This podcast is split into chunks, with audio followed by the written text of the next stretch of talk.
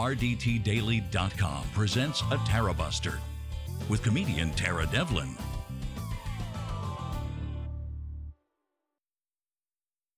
Okay. Hi. What's up, everybody? My name is Tara Devlin. Thank you for hanging out. And this is Friday, but we have a regularly scheduled show tomorrow night at 6 p.m. Eastern, Saturday evening, at the RDT Daily Facebook and YouTube channels. And Sunday, that will be replayed on Sunday on Progressive Voices. But we do this. We do our weekday specials. Those are, I guess, it's kind of up in the air, so we don't really have a set time, and that's why it's I don't know. I wish I could. I wish we had really. I mean, I wish we were at that point where we could have a daily show at a set time, and we're trying to get there. So, I thank you for your support, and if you can, please become a patron because that is what will make our show um, a real contender and it will make that daily set time possible. And we need it. Thank you for uh, hanging out. I wanted to have an, uh, well, we promised last night. If you watched the show last night, we have a regular crew that hangs out. So come on to go and hang out. Get, get out, get over to YouTube, damn it, if you can at youtube.com slash C for channel slash RDT Daily Media. That's where I am paying attention for the most part to most of the chat. There's other chats going on, but um, most people are in the YouTube channel. So go on over there. What breaking news? Don't tease me there. Breaking news, he's dead. No, that can't be. Well, hospitalized, fever, fatigue, whatever. All right, we'll get to it. Honestly, I'm kind of annoyed at everything, but what else is new, right? That's why we're here. Because the liberal, this is the liberal media, frankly. And it's it. This is it. I am sorry. I know. You're looking at it though, but that's why we need each other and we need your support. And I'm just sick of what we have to put up with in this country. The bullshit. I mean, really, the bullshit is. I think we are dying from the bullshit. The one of the the necessary ingredient of a functioning democratic republic is that we're mature enough and adult enough to have honest and uh, reality based discussions that we can uh, honestly assess what's going on in the country, what what's staring us right in the face. Now, before I, I get into it, um, and the reason I'm I'm framing it like that, well, I might as well just say it because well, it's on my mind, and then I'll because I wanted to thank our, our new patron first before we really got going because I said, "Hey, if we get another patron, because we're we're hemorrhaging patrons. That's just the bottom line." And I'm imploring people if you are if you have the means to be a patron. I know times are tough, and we're all feeling it. If you have the means, please go over to patreon.com slash Tara Devlin and please sign up, even at the $2 a month level. That helps. It, helps to get our um, our stats up. It helps attract more patrons. The more patrons we have, even at a $2 a month level. So tonight's show, I want to thank. Well, it's brought to us by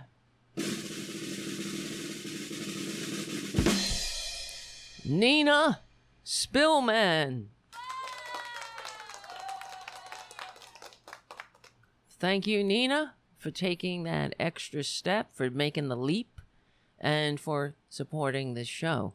You have a lot of shows to choose from. You are stretched thin, I'm sure, and being pulled in a million directions.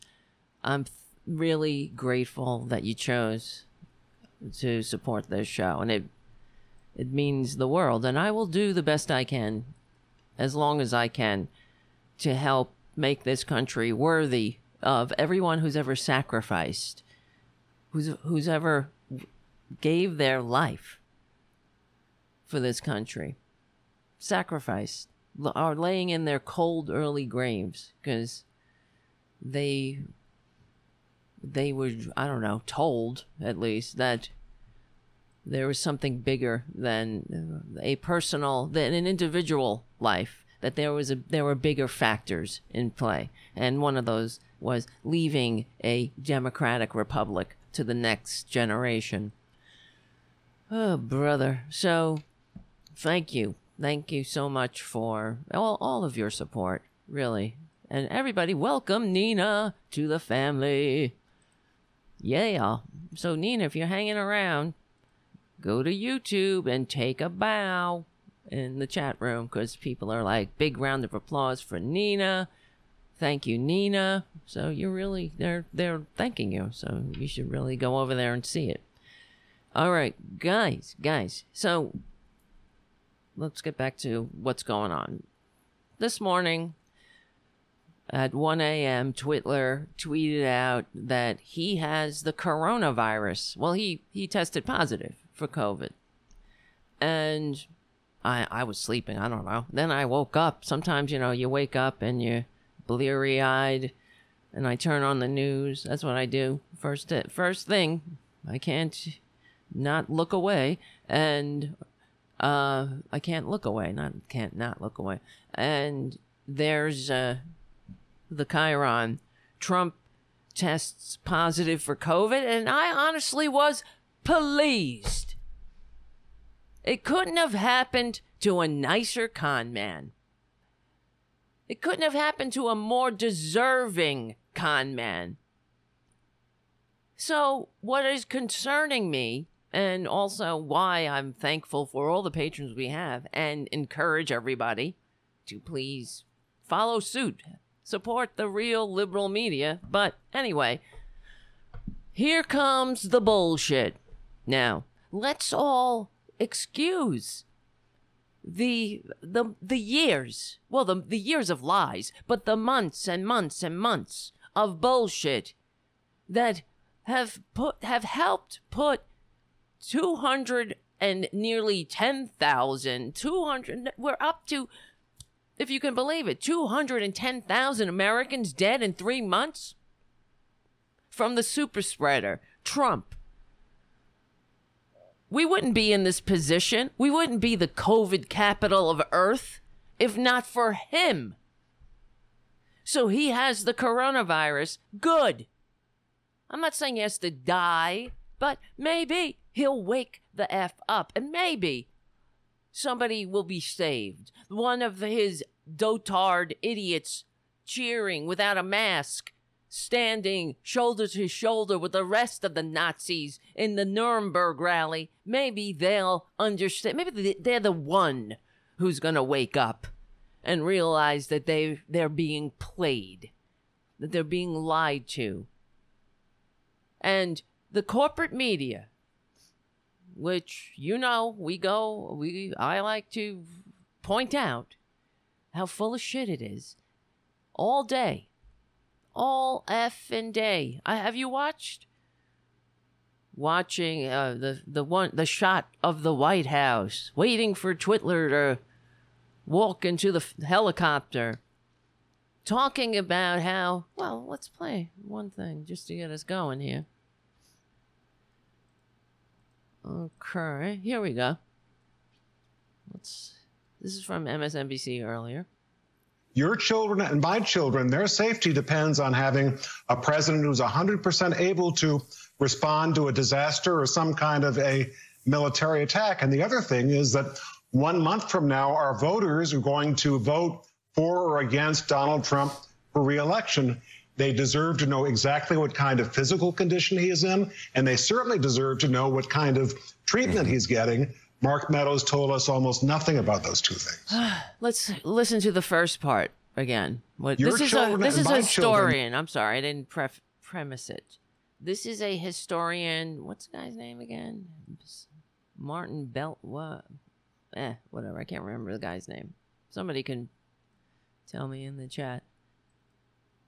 What's the guy's name? Oh, whatever. He's a he's a historian and historian. Yeah, that's it. And he's off, often on MSNBC. And listen to this bullshit again. Your children and my children, their safety depends on having a president who's 100% able to respond to a disaster or some kind of a military attack. And the other thing is, Yeah, I agree a hundred percent. But we so far we haven't seen that guy. Where where is he? I'm hoping that we can vote for him in less than a month. Your children and my children deserve somebody who can respond to a disaster or or a military attack. Yeah, we goddamn do. But that's not Donald Trump. And it never has been.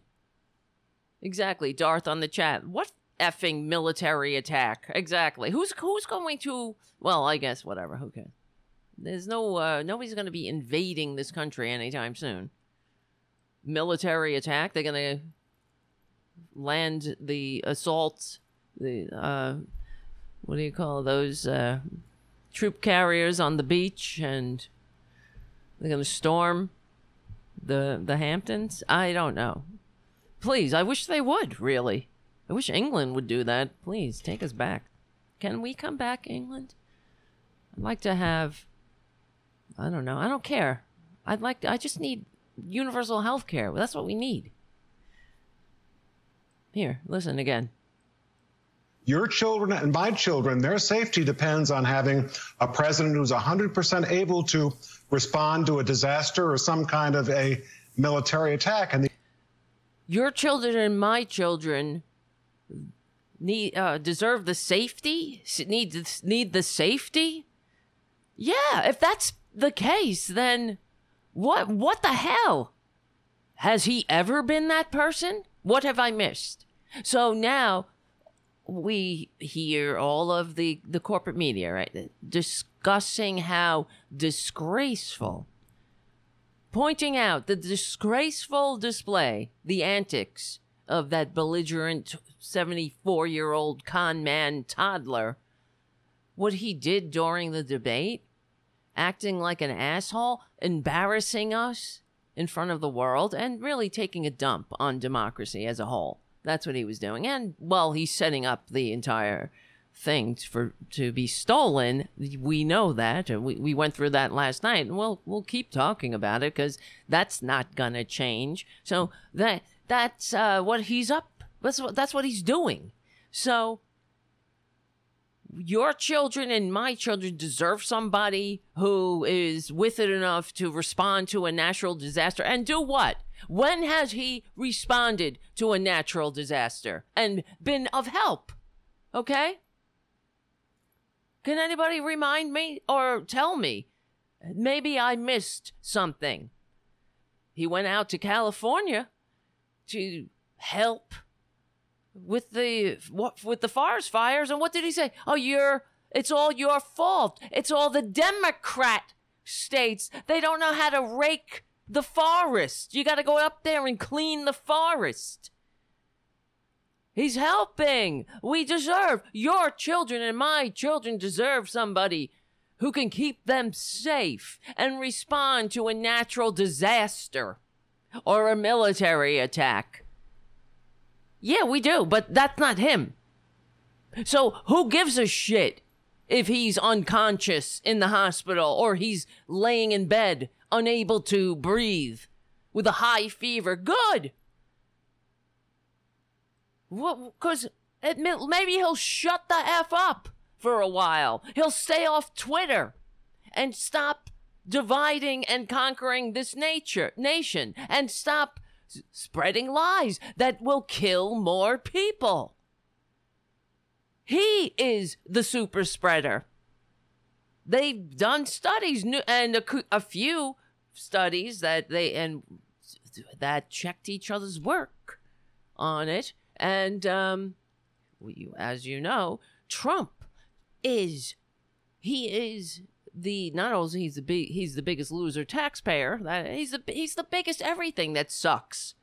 He's the he's also the ground zero for misinformation. And if not for him, many uh, many people would still be alive if not for the lies of the con man and i don't uh, really appreciate or um it really i don't appreciate the bullshit. I feel i feel overwhelmed when i hear this shit. And i feel despondent listening to it knowing that here it goes again. The establishment has to work their little establishment hearts to and their little establishment fingers to the bone and ensuring what? The bullshit game continues? The gaslighting continues? Because this is a gaslighting exercise. If we were a mature functioning society what would they they would say? Well it's uh, it, it really is um, his own fault. Not, oh, poor him, thoughts and prayers. He did everything but invite the coronavirus to uh, to dinner. But, but honestly, he did that. He really did. He was tempting the coronavirus. He was asking for it. And this is a you know the same scumbag who as when it comes to other forms of sicknesses, you know, he'll make fun of you. He we saw the other day in the debate how he mocked Hunter Biden's drug addiction while his own son goes on Twitter and goes, well, he goes on uh, media in general and is clearly suffering from drug addiction of some form. Other, otherwise, he's sick in another way. Nobody has sunken, hollow, dead eyes ringed with uh, a, a like red, blood red, bloodshot circles, uh, like a freaking raccoon from hell. Unless they're they're suffering, they're doing drugs. That's it please. So he can mock that. He can mock people's addictions, right? All forms of different, uh, oh, it's a weakness, it's a failing. But he asked for this. He absolutely did. So I'm I'm really annoyed at the whole thing and it really honestly, here's the other thing that concerns me. Them the all the media going working overtime and Joe Biden's doing it all. They're all doing this. Oh, thoughts and prayers. What what you know, you don't have to bend over backwards. You don't got to work so hard to seem so I don't know, so so nice to him. Why? Because you know we we all know. Just say I hope you recover, but you know what? You asked for it.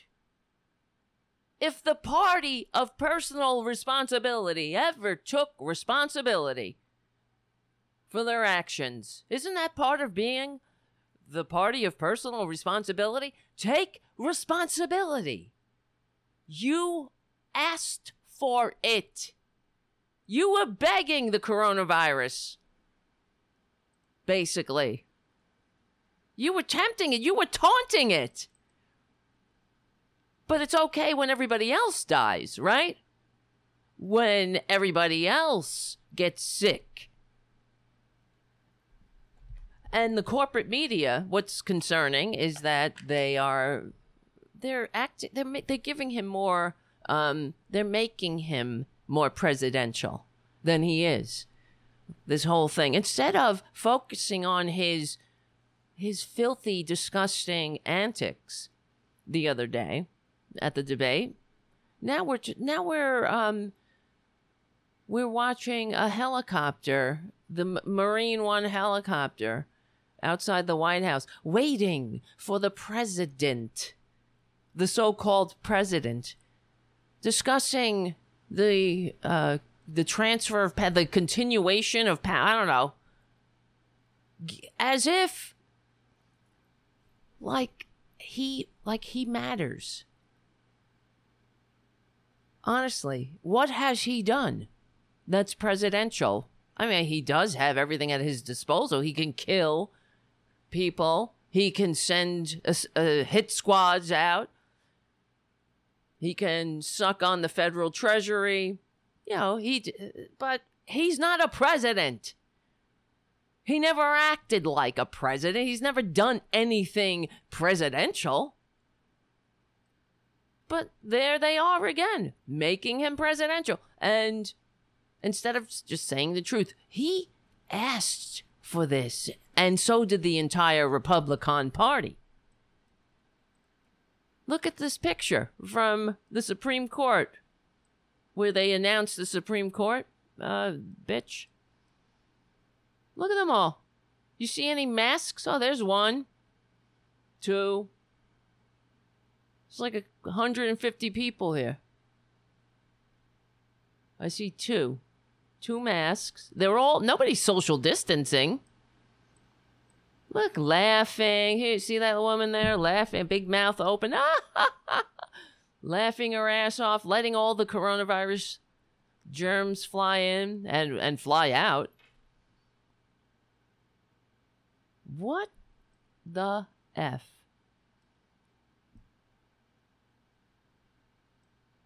Really? He asked for it, and so did the rest of them. And now, of course, you, um, you know what's going on on the right wingers are they're all crying and whining. How oh the left wingers are they are they're enjoying this. They're wishing harm on the so-called president, on our dim Fuhrer, our dumb leader. The same ones who just a couple of days ago well, they couldn't wait till Ruth Bader Ginsburg's body was cold before they just made the announcement that they were set to destroy her entire life's work. And they couldn't wait till she was in the ground to put this Coney Barrett bitch, this lying right wing fascist freak ass goddamn Aunt Lydia Handmaid's Tale nightmare. Eh, God, I don't even know. Nightmare apocalyptic scenario dragging us back to the back alleys. They couldn't wait till she was in the ground before they, you know, had that super spready spreader event. And right now, as we speak, what did Mitch McConnell say? They're moving forward with uh, Coney Barrett's bitch assault on uh, decency, dignity, democracy, and the majority.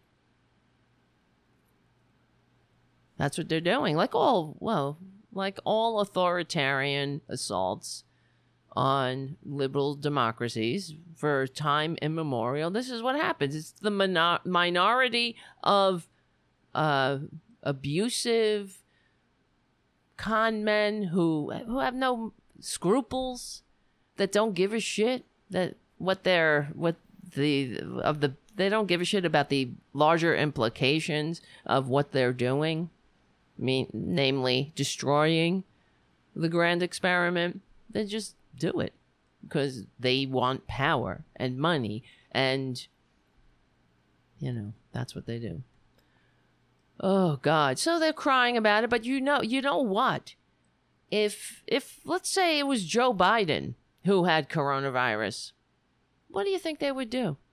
Would they be as um deferential? I wonder. No, they would be dancing like they won the Super Bowl, which is what they did after Ruth Bader Ginsburg passed away. And you know what else they would do? You you know what Twitler would do? He would be in his super spreader rallies with where nobody wears a mask except behind him. That's for the camera too, because they're even though you know they hate media, they hate the elites, they hate uh, all of uh, the, the liberal democratic world. Supposedly, they want so desperately to be to be accepted, and they would. You can be accepted. Absolutely, yeah, you could be accepted you could legitimately win a Nobel Peace Prize. Yeah. You could you could be you know, you don't have to be a a, a backward doltard. Just don't be a backward dotard. That's it. That's how you do it. Don't be a fascist racist freak. I don't know. Then you don't have to be so aggrieved that the world keeps evolving without you because you you keep evolving apace with the world.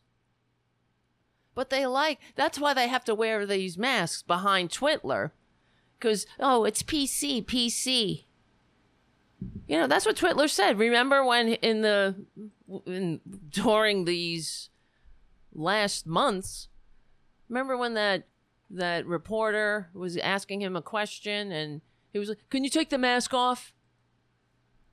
And he's like, "No, sir. I'll uh, I'll speak louder." Oh, I can't hear you.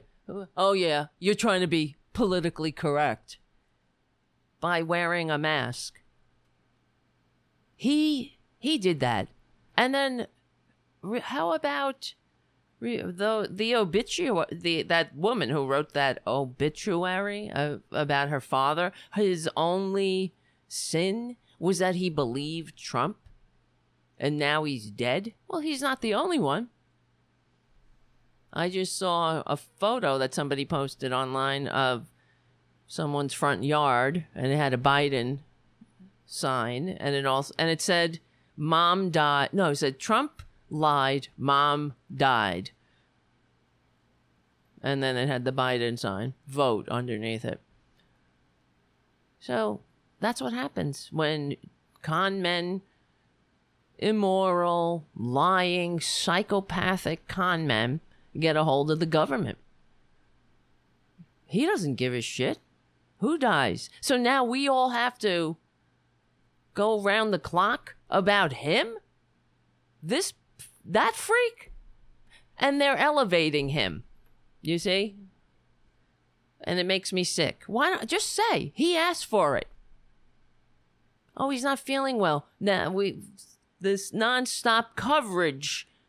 He's running a temperature. Oh, but he's in good spirits. Who the hell believes anything that's coming out of that White House? You can't trust it. They have completely bankrupted the currency of truth. It's over. And today, here's look, and they don't even make, they don't even learn from their own mistakes, which makes them idiots, you see? Wise people learn from the mistakes of others. Smart people learn from their own mistakes. And idiots never learn. So here's Kayleigh McEnany. She came out, well, she was passing to go to her job being a America hating propagandist and had a word. Had the press was asking her questions, and here the here it is. Um, I encourage you to ask the question before you report because I had no awareness of um, Hope. No, not you, but I'm saying others who reported it falsely. Um, I had no knowledge of Hope Hicks' positive test before the Will briefing. you be wearing a mask in, Yes. indoors from now on? You hear that shit? She's all oh, she's uh, butt hurt again. Well, I only say that because Republicans they love that statement. Butt hurt. Oh, what are you butt hurt? So irritating because it's also homophobic in some form. You know, they're trying to be, uh, well, they're not trying. That's what it is. They're homophobic, so they say, "Oh, your butt hurt." So she's she's scolding them for reporting that Hope Hicks had coronavirus, and she's saying, "Oh, well, I didn't know. You should." ask me before you report this false news. Um, I encourage you to ask the question before you report because I had no awareness of um, hope. No, not you, but I'm saying others who reported it falsely. What what's false? The only reason we know about what what happened, we don't the only reason we know about Hope Hicks is because the press reported it. The fascists were trying to hide it as they do because the dim Fuhrer could never be sick. He's a Superman. And her, oh, she, this arrogant, condescending. I, I encourage you to ask me before you report false news. How? Why would we ask you before we report news? If because if we wanted to report false news, that's when we, we would ask you.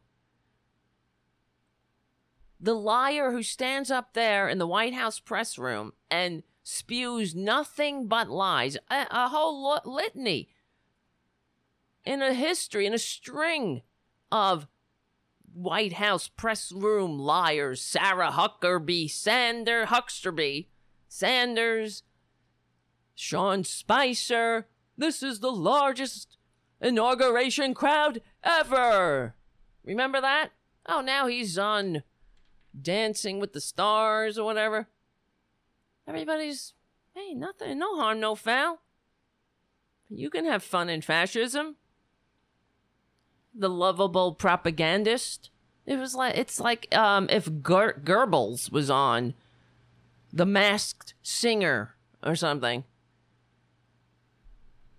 We have a a society that uh, I I'm trying to phrase it correctly. They're the society that we this fucked up bull. See, that's why I can't. I can't. Right. I keep saying I'm not going to curse, but it it's it comes out.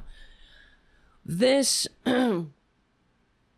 this society that we live in is so full of shit, and it has a vested interest in. I guess it's legitimizing itself in some form by pretending that, oh, let's behave normally. This is how we would normally behave if we had a normal president who fell ill. Right? We would report it around the clock. We would get regular updates. We would watch the the friggin' helicopter. We would be concerned about uh, a cohesive uh, power. I don't know. We would be, we would wonder, what do we do if Trump falls ill? If the president is ill and he can't execute his duties? Has he already invoked the 25th Amendment? Has he brought in Pence? And uh, have they briefed Nancy Pelosi? As if this is normal, as if they're normal. What have they done? You know, uh, I think we'll survive with without. I mean, who's gonna sit on the toilet and tweet lies about coronavirus if Trump is incapacitated? Who's to do that? Who's to spread more misinformation if Trump is uh, unable to do it? Don't worry. Oh, they'll they'll find willing co-conspirators to fill his place. That's for sure. But let's not kid ourselves, everyone. Corporate media, stop, please, stop. Stop gaslighting the entire civilization by pre- uh, by pretending that this is a real president who will will be missed. His leadership will be missed. He's not a leader. In fact, we know by the Olivia Troy lady who who uh, how come everyone who leaves the White House. No one leaves that White House praising them. But she's another one who leaves the White House and says he was a goddamn roadblock to progress, to doing anything good for the country. He was a hindrance. Like I say, the goddamn albatross around our national necks. All of them, including the corporate media. Why? What is the vested interest in pretending that we're going to miss his leadership? That there's any leadership to miss? What leadership? Guys, what? What leadership are we going to miss? Somebody being called a fat pig? We're going to miss uh what? The the calls to inject ourselves with bleach? The mockings the, of the masks? Uh, it was going on during the debate. He was mocking Joe Biden for wearing a mask. I don't have. I don't wear masks like him. Every time you see him, he's got a mask. He could be speaking 200 feet away from it. He shows up with the biggest mask I've ever seen. And look at Joe Biden standing there laughing. What are you laughing at? When I was watching these clips and going through the the debate again, I mean, I know, right? That's why I ask you to be a patron cuz really, come on. Please help. make it worth it at least. Make us make it make us help us grow and at least we can get this word out. We have to endure this shit but he, I was watching the the debate again. You know, I was watching different clips, and it was really annoying listening to Joe Biden laugh at him. But it doesn't. I, I know Stephanie on the chat said he's laughing at Trump's stupidity. Yes, but it doesn't. It's not coming across that way. In my view, I don't know. Maybe it comes across what he should have done. Well, we've discussed it what I think he should have done, what would have been more effective, would would be to not laugh at him and stare at him and be like, "Is this, is this all you got? Like, if, ladies and gentlemen, is this really the president? The type of president you want? This is a child in a grown man's body." I don't know. But laughing almost made it seem like uh, he was entertaining somehow. And it was nonstop. I mean, except when Joe Biden would jump in and say, Would you shut up? We all wanted him to shut up, but let's pretend. Let's fast forward a couple of days. Now he's got the coronavirus that he goddamn deserves. And we're all watching him leave for Walter Reed, you know what's going to happen. All right, let's not get all. He's he may not die, of course. It's the odds are, of course, because of his comorbidities, like being obese. And this is the other thing. I was listening to the corporate media. They're such liars. They ha- they report the lies that Twitler tells, and that legitimizes them because they're saying he is just shy. They they mentioned his weight. And they were like, he is 135 pounds or something like that. I mean, uh, yeah, that's what he said. Uh, no, two, 200, 235, 135. And uh, he's just shy of being obese. That's what they said on the corporate media. Because that's what Trump said. That is what the lying propagandists reported. We know that's a lie. Get the F out of here. He's not just shy of being obese. He's effing obese. He's technically, literally obese. He's not bound, he's not a muscle bound man. He is he's a lumbering idiot with a bad diet, god damn it. Who's never done he's never broken a sweat. Let him do a push-up. Let me see him do one one, just one push-up. One sit-up. That's all he all he, his exercise is sh- putting hamburgers into his fat face. I'm fat shaming him, body shaming him. I don't care. Body shame. I'm not. It's the truth, though. I'm just saying the truth. He's definitely not just shy of obese. So why report that? Why not say he says he is five pounds below obese, but you know, we got eyes. And why not report that instead of such com- oh I I feel such compassion where our hearts and pray our thoughts and prayers thoughts and prayers let's all pray on Twitter pray for Trump was tre- trending but most of the tweets that I saw was all were all ironic and then it was reported in the corporate media that pray for Trump was trending. Isn't that lovely?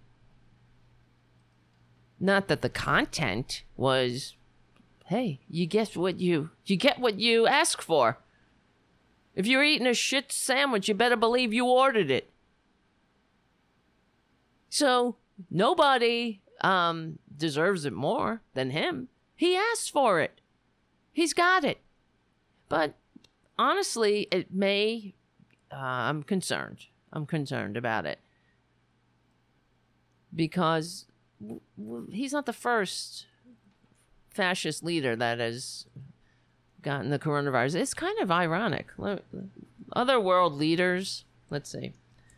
Well, we know Bor- Boris Johnson. It's all of these right wingers, for the most part, who don't wear masks, who don't believe in science. Bolsonaro. Who else got it? There's somebody else. His name is escaping me. Bolsonaro, Boris Johnson, now Twitler. All of the all the right wing freaks. So this is from CNN.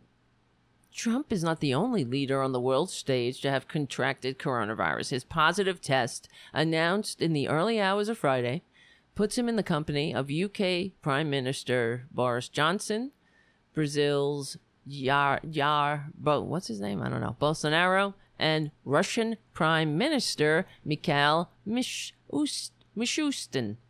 Of those, Rus- Johnson fell the most gravely ill after he tested positive, with three nights in intensive care.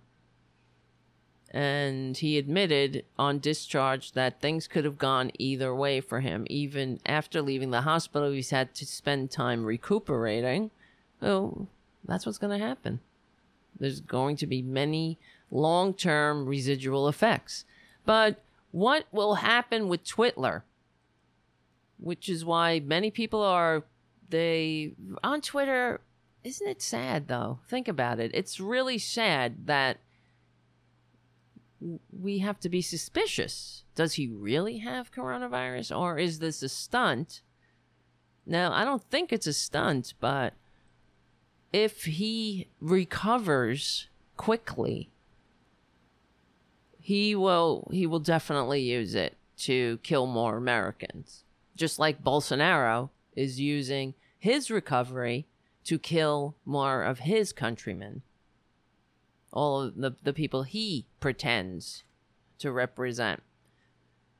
He's t- telling them the same thing. Oh, coronavirus, no, not a big deal. It was like a bad cold. That's what he's saying. So, no reason to take any precautions or shut anything down. Don't worry about it. Just get back to work. Shut your mouths and hey, it's no biggie. I'm telling you from experience. This is what this is what he's doing. That's what Bolsonaro's doing. That is what Twitler will do. Absolutely. And he will kill more Americans that way.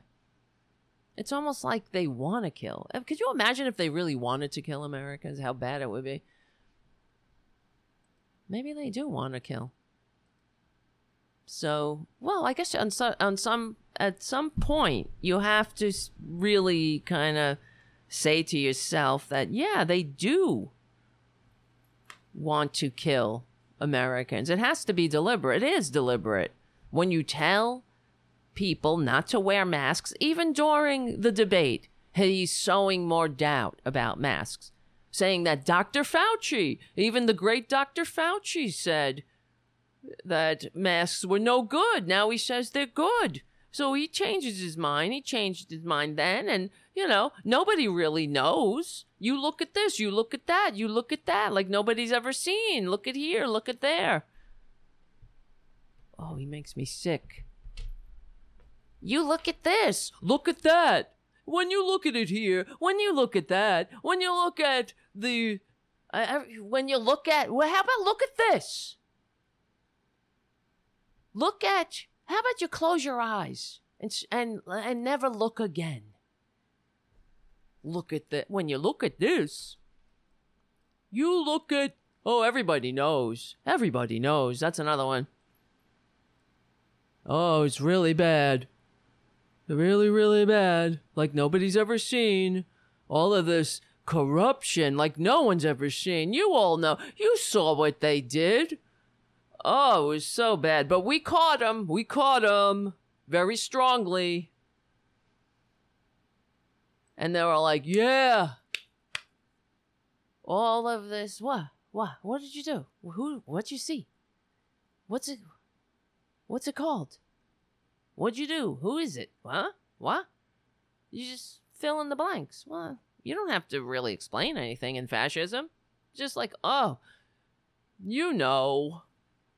And then the entire audience of Trumpanzees, I guess they're too stupid. They don't know that they're being played. And I guess because they're all a bunch of sheep, they don't want to be like, what the hell is he talking about? Can somebody explain to me what he's supposedly referring to? And they were like, "Oh, they, you know what they were saying? I don't fucking know." You you ask them, you put them, you put a simple question to them, and they don't know. I've done this before too. People have said things to me like, "I know." I think I was telling you a friend of mine who said, "Oh, I don't like Nancy Pelosi," and I said, "Why?" That's it because he was he listens to Mark Levin. Not there's a Mark Levin who is a progressive. Wait, am I right? Wait, wait, wait, wait. Wait, what's the guy's name? Maybe I'm saying it wrong. I'm sorry. I've been saying a lot of wrong names lately. Yeah, Mark Levin. But then- then there's another one who's whatever. Oh, I might be getting the wrong name. anyway, he listens to that guy, and I've often told him, stop doing that. You're rotting your brain. You're being misinformed. So, Nancy Pelosi came up, and this was before the pandemic, of course, because I was with a bunch of people, and there was an article about Nancy Pelosi, and he just said, Oh, I don't like her. Yeah, Levin is the lefty. Who is Jim on the chat? Who am I talking about? Not Mark Levin. It's God, I can't remember his name. He's on let me see. I bet you if I looked up right wing or conservative conservative radio hosts. Let's see what comes up. Stephen Baldwin, Glenn Beck. No, not one of these. Hmm. It's so annoying, right? When well, I'm sorry, guys. Yeah, Mark Levin. There it is. Mark Reed Levin is an American lawyer, author, and radio personality. He's the host of the syndicated talk show Mark Levin on Fox News. Life, Liberty, and Levin on Fox News. He worked in the administration of Ronald Reagan and was a chief of staff for somebody. I don't know. It got cut off. And then there's another one. all right, whatever. I am getting way off track. And, but the point is, so I said to my friend, why? Why don't you like Nancy Pelosi? And he couldn't, he couldn't say anything. And I could see he was embarrassed. He was like, mm, well, and I had to explain to him, stop listening to that bullshit. Yeah, I, I could tell you why I got problems with Nancy Pelosi. I think obviously she's not a liberal. Um, her big claim to fame is being a fundraiser, and honestly, that's part of the problem. If money in politics is the root of all evil, then she's what she's doing is adding to the problem. Yeah, okay, you got to fight fire with fire. You can't disarm while the war's still on or whatever the hell. Well, she's not asking to get money out of politics. She's not demanding that. So, whatever. I mean, she's like 80 something years old, right? Not that that's the problem, but these people, my God. But that's what it is. It's like they don't know. So ask, um, ask them what, what, what did, why don't you like? Why don't you like? What? And then like, I'm sure if you have conservative friends, you know, oh, they say, oh, I hate that Obamacare. I hate that Obamacare. Whatever. Why? Why? Oh, you know, it's well, you certainly like all the protections of Obamacare. Well, what they will say is um, the one that I hear a lot is, "Oh, my premiums went up," and well, we know, we know the retort to that because they don't know. Yeah, your premiums went up, dumb dumb, because freaking Republicans attacked Obamacare, especially well that whole um, what's his name? Marco Rubio asshole. He actually kicked the the heels right out from under Obamacare by defunding that um, the money for the risk corridors or whatever that is.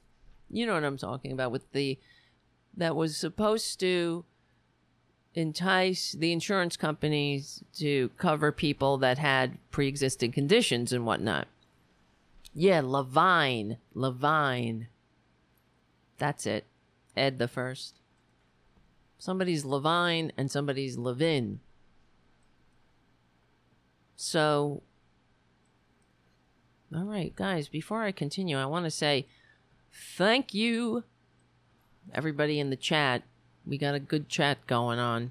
And I also want to thank the super chatters. Jim, thank you. Of course, Jim, He's he's like a rock, the rock of super chatters. Thank you. Thank you, KT and Jim again. Thank you, Banter Board, who says thoughts and prayers. Yes. And Martin, number one fan emoji. Thank you for hanging out. This is a good way to spend a Friday night after a week of goddamn, goddamn one thing after another. We have to. Well, we have to endure. Honestly, thank God I have this show. For me, I'm just saying personally, because I would be smashing things in my own apartment here if I had to sit here and listen to the shit that's going on on the corporate media constantly, just nonstop. Elevating the con man. They're really doing him a um, a real favor there, forgetting that he shit his pants during the debate, made a goddamn laughing stock out of this country, as he always does. All of the lies. Yes, Jenny on the chat in Facebook says, Hi, Tara, Mark Levine with an E on the end is a progressive. Yes, that's right. Jim on the Facebook chat says karma should take its course. Absolutely. he must weigh 235. Well, he says, I think 240 was the cutoff for obesity at his height, apparently. And he also says he's taller than he is. That's another thing. Of course he does. He's a fraud. He's not man enough to be honest about what he is. You know what I mean? He's not man enough to be somebody who's shorter or so called like in his mind. You know, the man men are tall, big, strong. He's none of those things. He's a f- complete and utter fraud, and he knows it. How do you walk around in life being a fraud? Everything from his hair, from his top of his head to his to his bone spurs, feet, are a fraud. He's an he's a complete package of fraud. So that's why, and I am tired of this country because we are, you know, it is our obsession, or maybe it's our denial. It's the human thing. We have denial. We have these built-in forgetters of pain, but we're supposed to go along with the gaslighting, pretend that the system is functioning the way it should be functioning, that they're behaving the way that they should behave, after they basically open up the door and let the coronavirus in. They're like, here, coronavirus. Coronavirus. What I used to call my dog, Tippy. when I was growing up, my little Tippy. What a great dog. I'd be like, here, Tippy. And she'd come running. That's the coronavirus. Here, coronavirus. And they let them right into the White House. So, what's why? Why? Why do we all have to now f- sit around and lament and send out thoughts and prayers? I will save my thoughts and prayers for the people he killed. They killed. I'll save them. Because you know what? You're going to need a lot of thoughts and prayers for the 210,000 and 10,000 and counting, the 1,000 people who died today. I'll save my prayers for them. Not for the freaking dotard, the super spreader in chief. We got to sit there because our country deserves, we're in danger when Trump is not of his full capacities? That's what they were saying. His full capacity because the coronavirus affects your mind, your brain too. So we got to watch out because he might not be operating at his full capacity. As if he ever was ap- operating at full capacity. He's not operating at a full human capacity. He's not human. There's no full capacity. So let's um uh, let's stop. I don't care if Donald Trump Jr. and the rest of the fascists start crying, "Oh, fake news, fake news." They're picking on us. The truth is what we need. We need the uh, a democratic republic, a constitutionally limited democratic republic cannot survive without truth. And that's what has to be on the goddamn crawl on the screen. Good. Okay. I'm sorry you got coronavirus, Twitler, but you asked for it. You got it. And the other thing that makes me mad is listening to. Here's another thing where the corporate media is adding. Oh, oh, good. Here, I s- Sean Hannity. I I just went on Twitter. Speaking of what, um, I just was asking for, and Nancy Pelosi says. Actually, I did see this earlier this morning. Maybe she was back on MSNBC. Ask. This is on uh, Sean Hannity's website. The, the stupidest person on, in media, Sean Hannity. The president's brazen, brazen behavior was an invitation for COVID 19. Aw, poor babies, they're hurt. It hurts when they hear the truth. Nancy Pelosi is saying the truth. What is wrong with that? You know, uh, the, these are the same people that would say Hunter Biden's brazen behavior made him a drug addict. Well, he didn't have to pick up drugs, right? So he asked for it. He called he invited it in. So we should have no sympathy for him. There's no accolades for or pats on the back for somebody who gets clean off of something they shouldn't have been doing in the first place. So and I'm speaking from, you know, you know my history, so but that's what they do. That's what they say. They spread the ignorance, they spread the um, misinformation about addiction because it can be vilified and they get a bang for their buck. But, well, if any of them had addiction, be like, oh, thoughts and prayers, thoughts and prayers. I'm so proud of you for handling your addiction, for being courageous. And then behind the scenes, they'd be like, what a loser. But yeah, look, Nancy Pelosi, good for her. The president's brazen behavior was an invitation to COVID. What did she say that's not the truth there? Anybody? Here's on this, this is Sean Hannity's website. So we know we're walking into a minefield of bullshit. Speaker of the House Nancy Pelosi weighed in on fr- in, on Friday on the president's positive diagnosis for COVID, saying his behavior was a brazen invitation for something like this to happen. Yeah.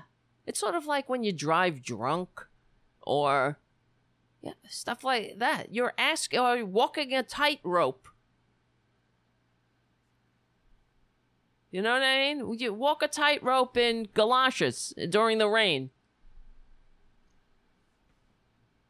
And then be like, yeah, well, uh, they fell and broke their neck, but they were walking a tightrope in slippery galoshes during a rainstorm.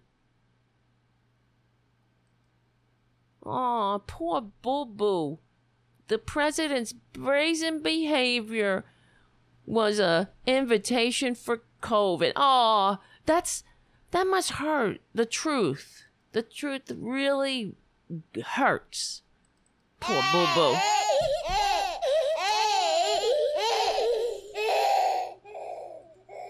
So, I always pray for the president's family. Shut up. I'm so sick of that. I'm prayerful. Go be prayerful in your closet, please. We pray like we pray for everyone and pray and pray and pray. We're praying and praying and that the big pray, pray cloud being pray, pray, pray, pray. Shut the F up. We're praying. I'm prayerful. We pray, pray, pray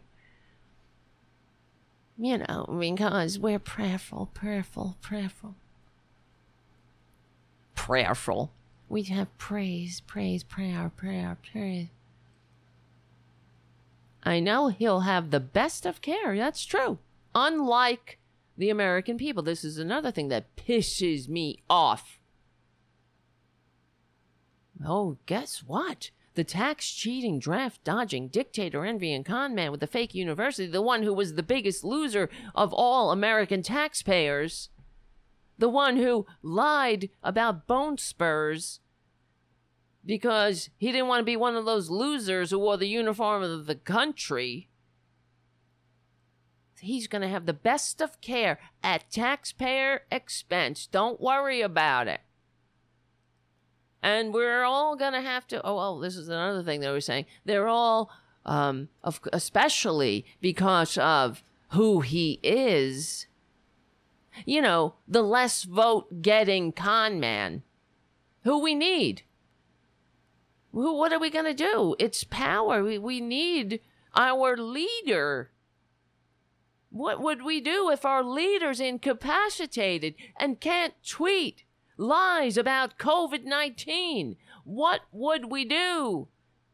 if our leader was co- incapacitated and couldn't tweet lies about mail in voting?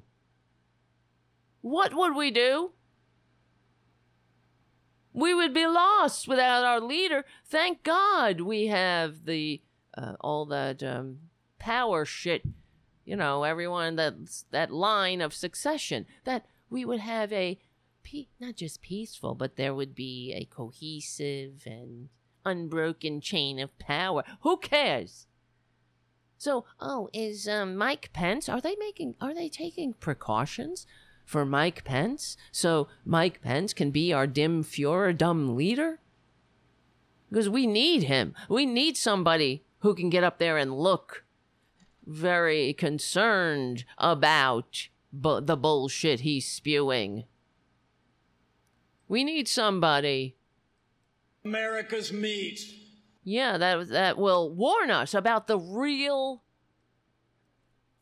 dangers here in the United States. We're not going to let Joe Biden and Kamala Harris cut America's meat. That's right. We need somebody who will set us straight, keep us safe from Joe Biden and Kamala Harris who want to cut America's meat. Meat. America's meat. What would we do? What are we going to do if he's incapacitated? And he can't get on Twitter and start calling uh, Nancy Pelosi nervous Nancy. What would we do? What are we gonna do if he's gonna if he if he can't get on Twitter and lie and praise Putin? What are we going to do? Everyone.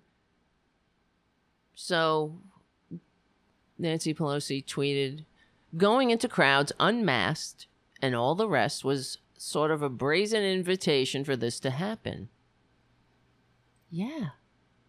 Yes. And what's wrong with that, Sean Hannity? Look, I just opened this link. The Washington Examiner, another right wing cesspool. They're so hurt. They're fragile little snowflakes who can't take the truth. Oh, it she's a hundred percent correct. It wasn't? Madam Speaker, I can only imagine what a busy morning you're having. Thank you for joining us. I want to start with your reaction to the news that the President and the First Lady have tested positive for coronavirus. Well, of course, as with everyone, we all receive that news with great sadness. I always pray for the president and his family that they're safe. Uh, I continue to do so more intensified. And I know that he'll have the best of care. And that's what we want for everyone in our country. Yeah, that's uh, good. I hope this Good- will be good a, answer. A, a moment where people will understand uh, that what we have in our heroes bill and have had in in our conversations over and over is we must have testing, tracing, treatment. We must have spatial distancing. We must be wearing our masks. We must have sanitation because it can help crush the virus and stop the spread.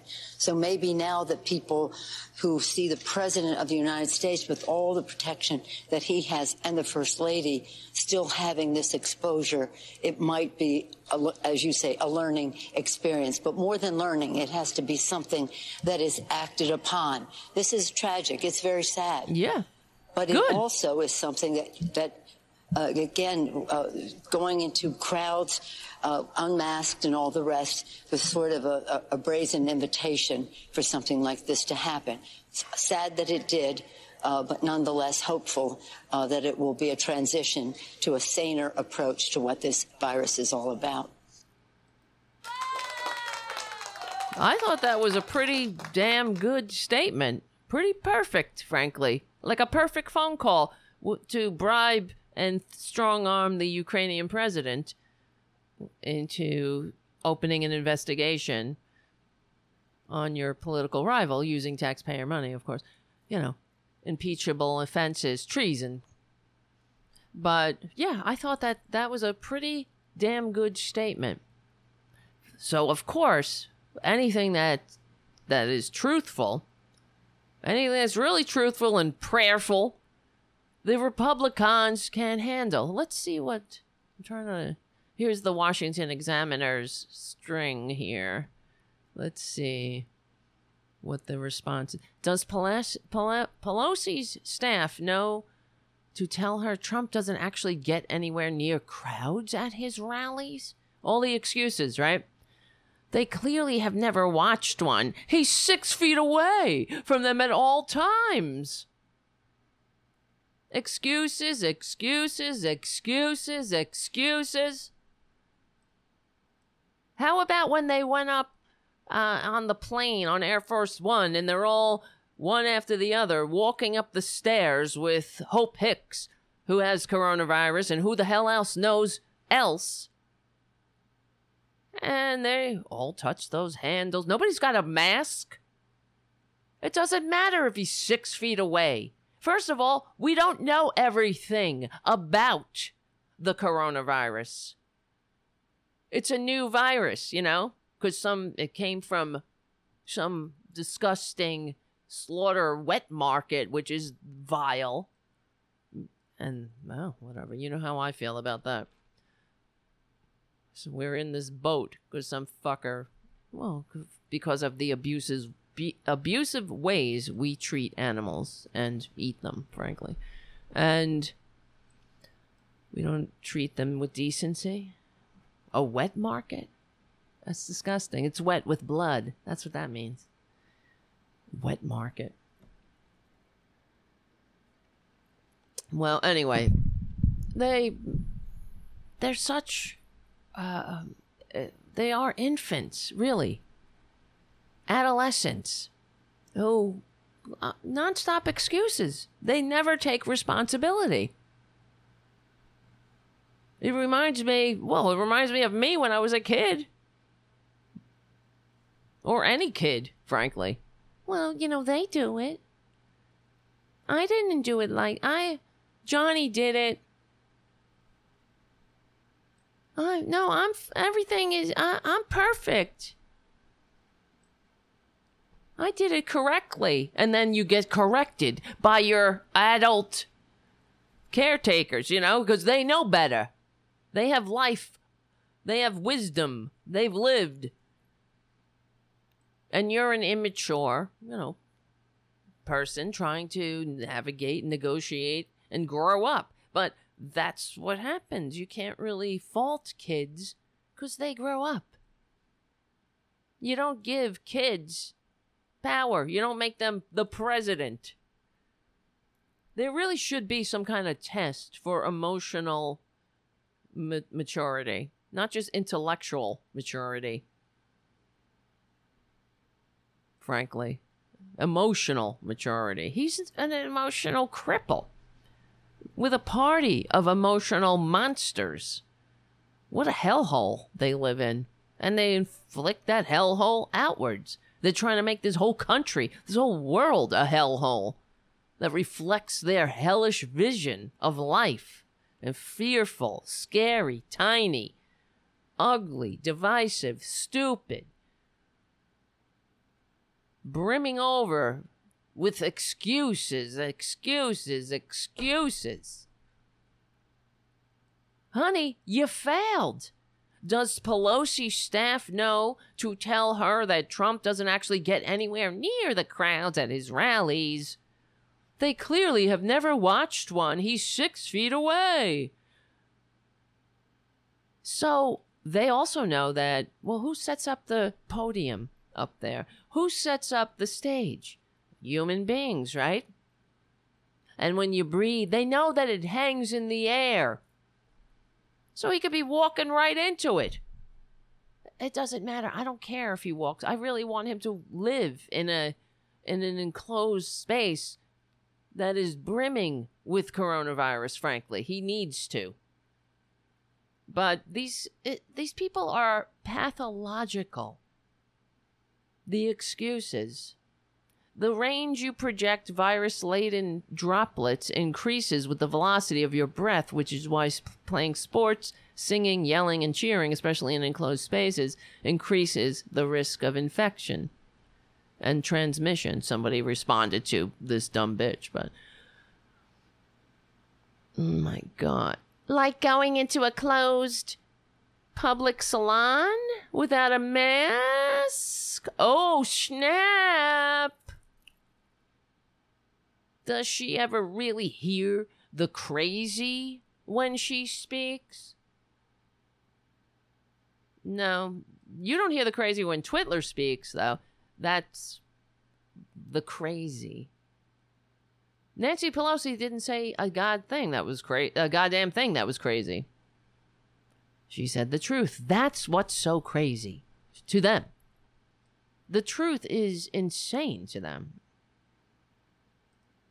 Brazen.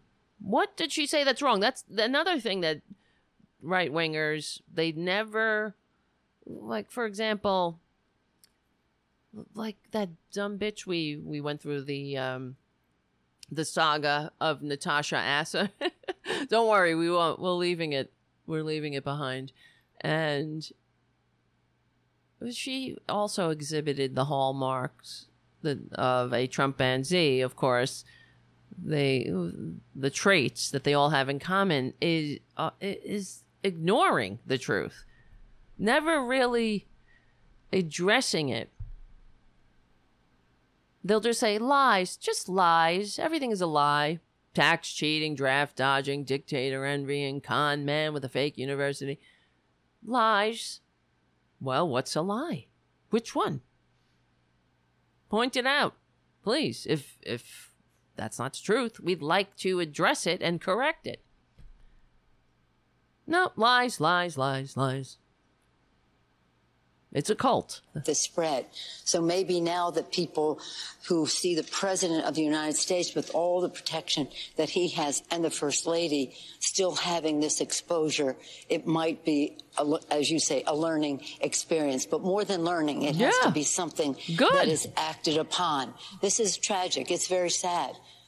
But it also is something that, that uh, again, uh, going into crowds, uh, unmasked and all the rest, was sort of a, a, brazen invitation for something like this to happen. It's sad that it did, uh, but nonetheless hopeful uh, that it will be a transition to a saner approach to what this virus is all about. Madam Speaker, that's an inc- that is a mature statement. That's why the Republicans can't handle it. She's saying, yeah, he brazenly invited coronavirus into his life. Maybe now people will learn from it and we can move forward without killing as many people as we might have if Twitler never ever, you know, got this goddamn thing. Make some lemonade out of the lemons. Does she ever hear the crazy that she speaks? No, we don't hear it. We really don't. That's not what she said isn't crazy. It's the truth. But here we we got the whataboutism. Like going into a closed salon? Oh yeah. You got it. Drop the mic. Right, Winger? Now let's all die to prove a point. Let's not ever wear masks because Nancy Pelosi went into a closed salon to get a haircut. That's not right. What a hypocrite. So wrong. Now let's all go and not wear a mask and stand shoulder to shoulder and touch our faces. Because Nancy Pelosi went into a salon. It's like the same. That's their excuse for burning the. doing nothing about climate change. Al Gore rides in a plane. So let's do nothing about climate change, about the melting Arctic. Just to prove a point. See, I'm not doing a goddamn thing. It's all uh, for right wingers. There's another thing about them. They that annoys me besides everything. I mean, not just annoys. If they were a, a, a mosquito's annoying, you know, they are beyond annoying. They're they're they're dangerous. They're monstrous. If only really, if only it only if only it affected them. Nothing seems to get through though. They never seem to learn from experience. And that is the mark of an adult. You grow up, you learn. You have life experiences. Other people have experience. You learn from those experiences. You change your behavior. But yeah, they will have this whole planet burn and be like, well, you were in a salon. Their, their whole family could have coronavirus. Their mama could be dead. Their daddy could be dead. Well, Nancy Pelosi, she went to a beauty salon, you see? What a hypocrite. And what I say to these right wingers all the time, because they annoy me beyond, well, like I said, if only it was just annoyance, is that don't worry, right wingers. We're not asking you to do anything. We would never expect a right winger to do anything positive to help their country. Of course, we would never ask you to inconvenience yourself in any way or to sacrifice yourself or to put on a mask, even in the slightest way. So they're constantly looking for an excuse not to give a shit or to do anything for anybody else but themselves. So don't worry, right wingers. You have never done anything for anybody but yourselves. So sit down, shut up. It's okay. We will keep moving on. We will do things. We will, the progressives, the normal people, the patriots, the real patriots, the ones who are capable of functioning in a free democratic society and will put on a mask to help their fellow Americans. If that's all it is, I gotta wear this mask? That's annoying. Yeah, it's not, whatever. You could wear it. I wear my goddamn mask riding my bike. Wear it. Wear your mask, you stupid idiots. But we're in this boat because they don't want to, they wouldn't do the slightest little inconvenience. They wouldn't cross the street. They wouldn't, I don't know, pick up their uh, a newspaper. I don't even know the smallest little. They wouldn't go out of their way, even in the slightest, because they that's what they think. Uh, that's their American prerogative is to do nothing for anybody else but themselves, to be a selfish prick. That's that's the American dream to them. That's the uh, what makes them the uh, free, free. That's what it is. I'm free. See, you can't make me wear a mask. I'm free. Even though I don't care if it's going to save you or me. I'm uh, I'm free here. Well, that sounds like a traitor, frankly. That's what Benedict Arnold did. He betrayed the country. Well, he was passed over for promotion and he felt like he wasn't getting his due. So he betrayed the country. But that's a but right wingers betray the country every single day. Not wearing a mask. It's the simple you could it's the simplest thing. Just wear a goddamn mask. We would not have lost nearly uh, um, i mean we've what is it 210,000 and they said if we, we had worn a mask and stayed in and obeyed the social distancing in the beginning it would not have gotten out of hand like this. We would have not we would not have lost a hundred thousand people those there would have been a hundred thousand people. I mean, others would have still succumbed to the virus, but we wouldn't have had the level of needless death. Needless death. That should be their tagline. There's going to be needless death, and it's not going to end well. It's getting cold in here. I have the AC on. It's not that cold out. I mean, hot, but it gets hot. when I'm doing the show. Oh my God. But that's it. They're not patriots. They're not they're not free. Free. What what is freedom to these idiots? Freedom is not giving a shit about anybody else but themselves. Prove me wrong. I'm going over. Let me see. I got to look on. Let's see who's on Facebook. Let's see if Newton Huff is here. Nope, nope, he's not here. Newton Huff. Another one. Maybe he has coronavirus. I don't know. Could be. Where's my Tara Jr. Jr., by the way?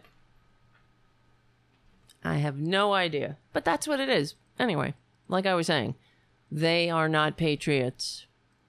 And it's time that we all, you know, get uh, get a clue, get a grip.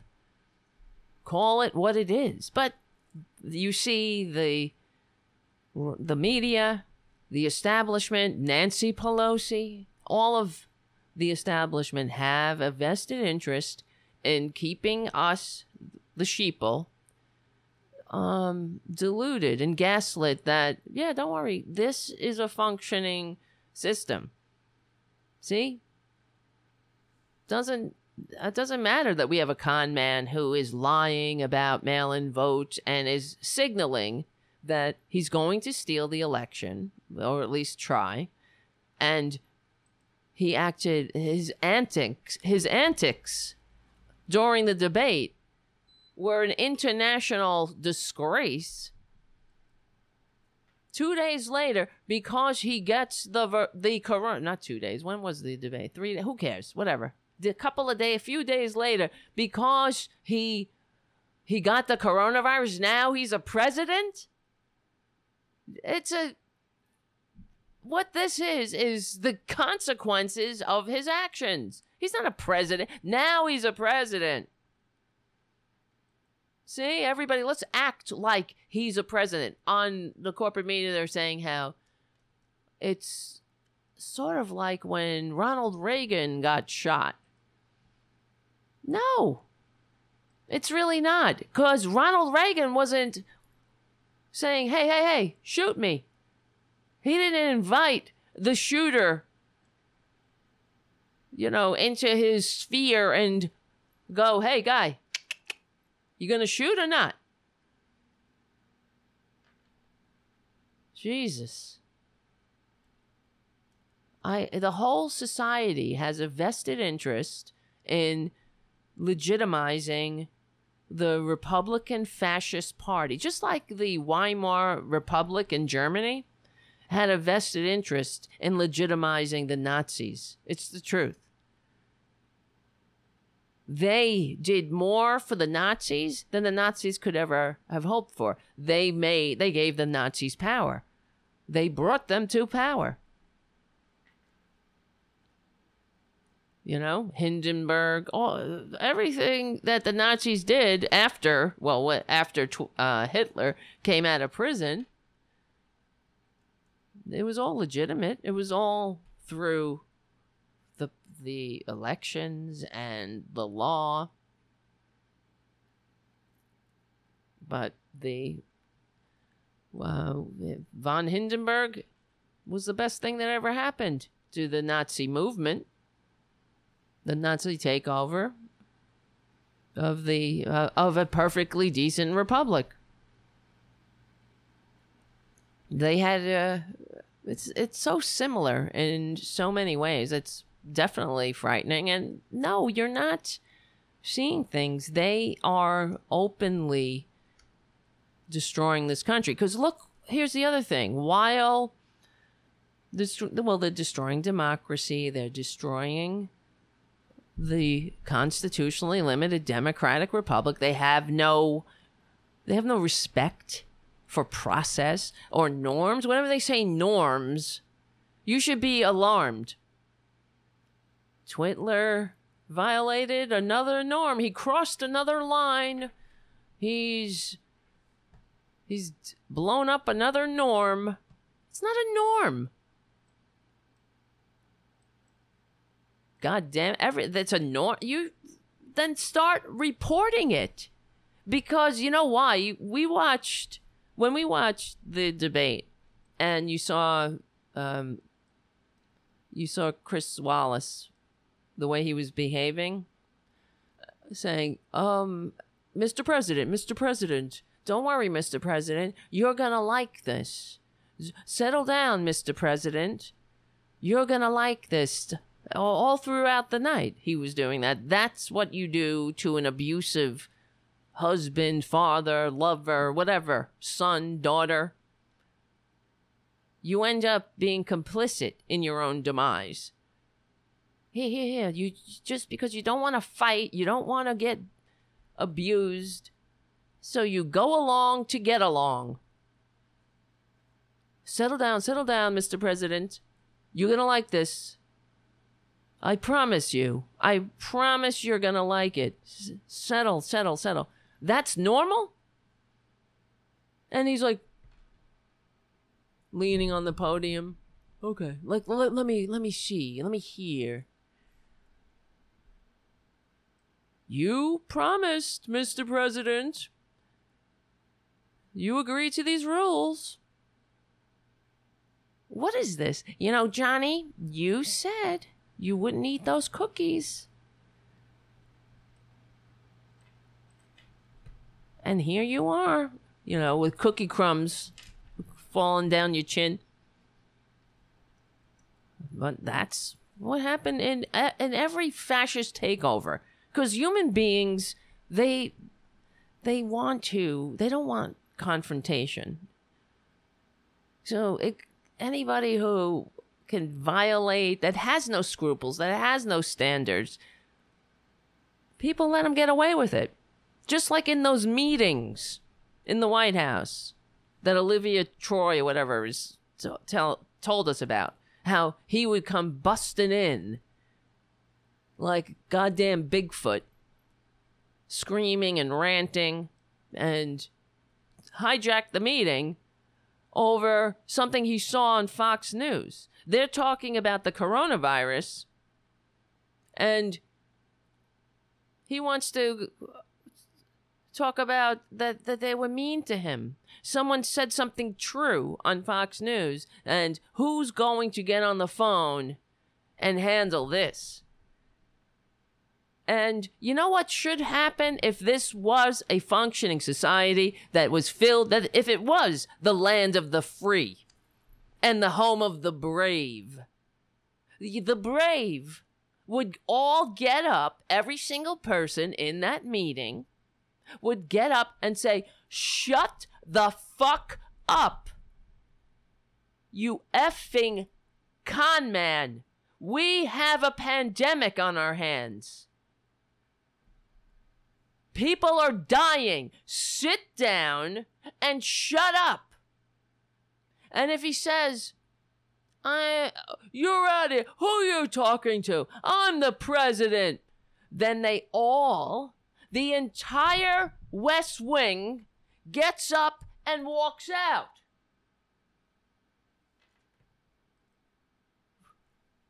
And then that's a big story. That would stop the goddamn con man.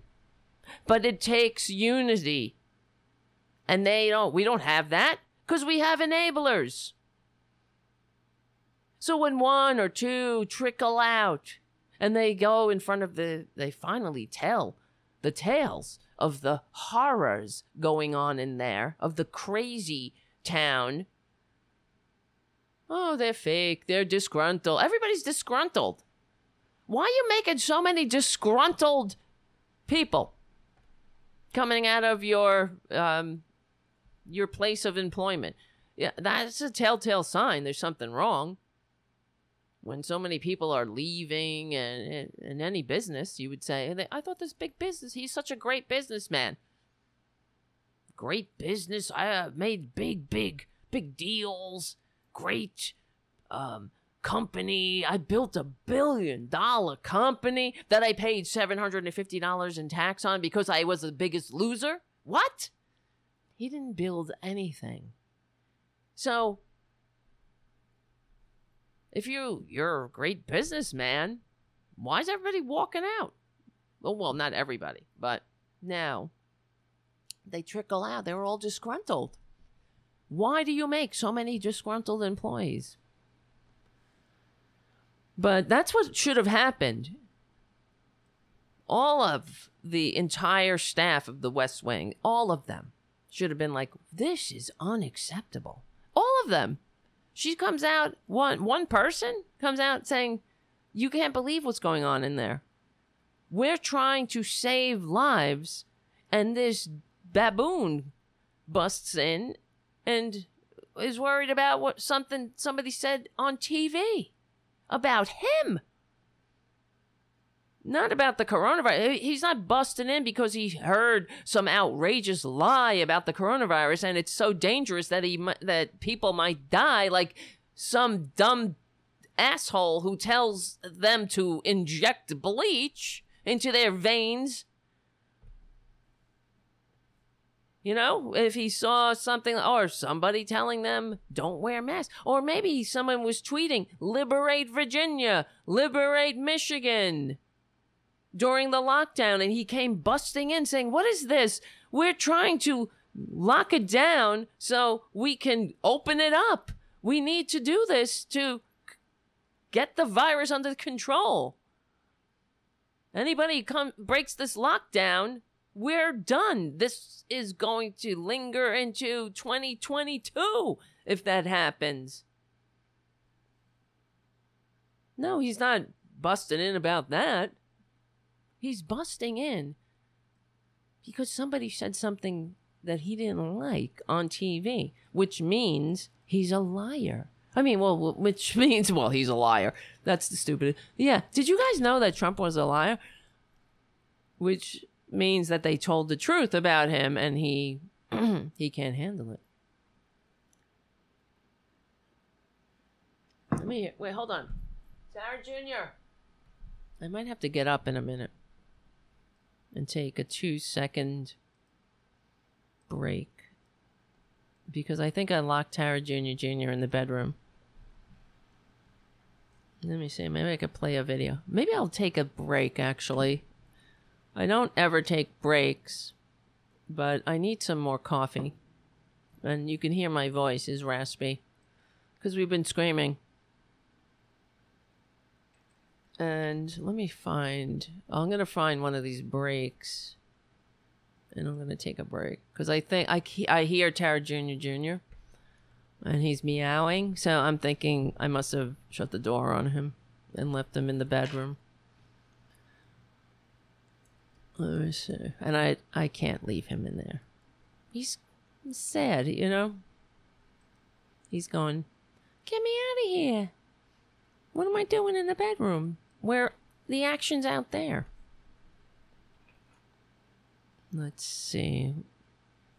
Mm, I'm trying to. I haven't done a break in forever, so I don't have anything that's new. So I'm going to play this break that goes back to August. I don't know what's on it. I'm sure it's the Green News Report, and I'm sure it's um, labor history and too. But yeah, it's we stopped doing breaks during the main Tara Buster show, so I stopped making the the break. The breaks. These are the breaks breaks. Break it up, break it up, break it up, take down. So, yeah, this is eight minutes, an eight minute break. So, what we'll do is I will play it and we will, we'll meet back here in eight minutes. My name is Tara Devlin. Let's do it right. Thank you for hanging out. This is Tara Buster, unapologetic liberal talk. While we're on the break, go get your coffee, go get your tea and meet us back here. And if you can, be- become a patron. You could use that time to become a patron at patreon.com slash Tara Devlin. And yeah, I'll see you very, very soon. Eight minutes.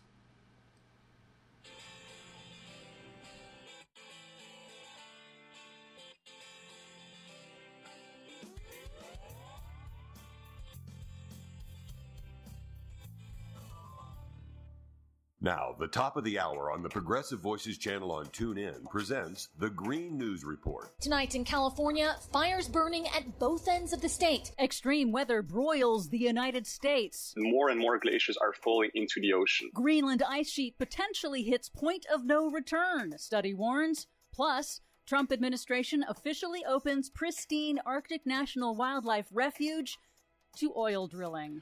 All of those disappointments and more straight ahead from BradBlog.com. I'm Brad Friedman. And I'm Desi Doyen. Stand by for six minutes of independent green news, politics, analysis, and snarky comment. Mr. President, let me ask you about a breaking news story from the Wall Street Journal. They say the Trump administration plans to open up part of the pristine Arctic National Wildlife Refuge to oil drilling. What can you tell us about that?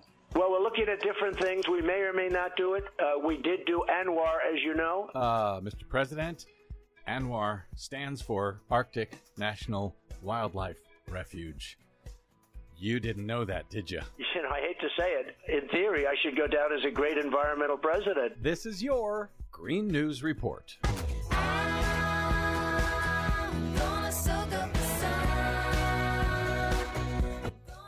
Okay, Desi Doyen, 2020 has brought us a global pandemic, a plague of locusts, murder hornets, and now out here in California, fire tornadoes. yes, yes, indeed it has. But more on that in a moment. First, an update on global temperature records. Europe's climate service had ranked July 2020 as the third hottest July ever recorded. But they were wrong? Yeah, not really. NASA and NOAA, using a different data set, have announced that July 2020 was the second warmest July since record keeping began in the mid 1800s. See, NASA and NOAA fudging the data. The six warmest Julys have all occurred in the past six years. We also have the earliest 11th named storm ever recorded in the Atlantic hurricane season. Tropical storm Josephine, now spinning safely away from the U.S., beat 2005's Hurricane Katrina by 10 days due to unusually warm and in some areas record warm oceans. The U.S. is enduring an outbreak of wild extreme weather. 75,000 Iowa residents are still without electricity more than a week after that derecho, a mm. wall of severe storms hundreds of miles long, knocked out power during a heat wave. It also destroyed 13 million acres of Iowa's corn crop. And for folks who don't know, a derecho is just a huge, like a like a hurricane in the middle of nowhere. A hurricane on land. Yep. An exceptionally intense heat wave in the west is generating hazardous smog pollution and exacerbating wildfires in Colorado, Utah, and California, forcing emergency planners to scramble to arrange safe shelter for fire evacuees amid a pandemic. In Northern California, a massive wildfire spawned fire tornadoes, literally tornado force winds caused by the fire. And California's Death Valley National Park appears to have hit 130 degrees Fahrenheit on Sunday. If confirmed, that would be the new highest ever reliably recorded temperature on the planet. Uh, I'm pretty sure that we should have a Twilight Zone episode. Just name it 2020. In Arizona, crucial southwest monsoon rains have failed to appear. Phoenix is embroiled in its hottest summer on record to date. And yes, all of these consequences of heat are directly linked to man made global warming, according to CBS News meteorologist Jeff Berardelli. You know, climate change is definitely contributing uh, to this heat wave. In fact, the West is warming faster than pretty much any other place in the United States. Meanwhile, a new study warned late last week that, as predicted, the Greenland ice sheet is now out of balance, losing more ice into the ocean every year than it gains from snowfall. The study warns that if the rate of ice loss continues to accelerate, the ice sheet will reach a point of no return. But that tragic outcome depends on choices we make today and whether governments choose to cut greenhouse gas emissions that cause dangerous global warming. That's according to glaciologist Harry Zekollari of Delft University in an interview with France 24. It's clear that there's too much ice being lost, and so there's no equilibrium. But of course, what we're going to do today and the actions that we're going to take will have a big influence on the future evolution. Also in the Arctic Circle, on Monday, the Trump Interior Department released final plans to open up more than a million acres of the pristine Arctic National Wildlife Refuge to oil and gas drilling, overturning five decades of protection for the largest remaining stretch of wilderness in the United States. Native American tribes and environmental groups have already promised to sue to stop the drilling. And Donald Trump doesn't even know that ANWR is the Arctic National Wildlife Refuge. Finally, in Alaska's North Slope, where man made global warming is rapidly melting permafrost, oil giant ConocoPhillips plans to use massive industrial chillers to keep the Arctic tundra frozen beneath its roads and oil drilling pads, literally to refreeze the soil so that they can continue drilling for the oil that is causing the warming, that in turn is causing the permafrost to melt beneath their feet. Irony is dead in 2020. For much more on all of these stories and the ones we couldn't get to or didn't want to, check out our website at greennews.bradblog.com. I'm Brad Friedman. And I'm Desi Doyen. And this has been your Green News Report. I'm Rick Smith, and this is Labor History in Two. On this day in labor history, the year was 1839. That was the day that the Amistad sailed into Long Island, New York. The Amistad served as a Spanish slave ship. 53 captives, led by an enslaved rice farmer by the name of Joseph Cinqué, had revolted against their captors and taken control of the ship. They came from what is now Sierra Leone, Africa. They had endured the brutal Middle Passage on a Portuguese slave ship, the Tecora. They had landed in Havana, Cuba, where they were transferred to the Amistad. From there, they were supposed to sail to a Cuban sugar plantation. The transaction was illegal. Most of the major slave destinations in North and South America had outlawed bringing in newly enslaved people. But since existing slave labor was still used in these areas, the illegal slave trade continued. On July 2nd, the African captives escaped their chains and set upon their captors before they could load their guns. They killed the ship's captain. The Africans demanded to be returned to Sierra Leone. The U.S. Navy intercepted the Amistad as it sailed up the U.S. coast. The Africans were thrown into prison and charged with murder. The case garnered national attention and made it all the way to the United States Supreme Court. Former President John Quincy Adams presented the defense for the accused. The court found in favor of the Africans. 35 were returned home. The others had died while incarcerated or at sea. The Amistad became the subject of a 1997 film by Steven Spielberg. And while the Amistad became famous, it was not the only one. Similar uprisings were attempted on hundreds of slave ships during this era. Labor History in Two brought to you by the Illinois Labor History Society and The Rick Smith Show. For more information, go to laborhistoryin2.com, like us on Facebook, and follow us on the Twitters at Labor History in Two.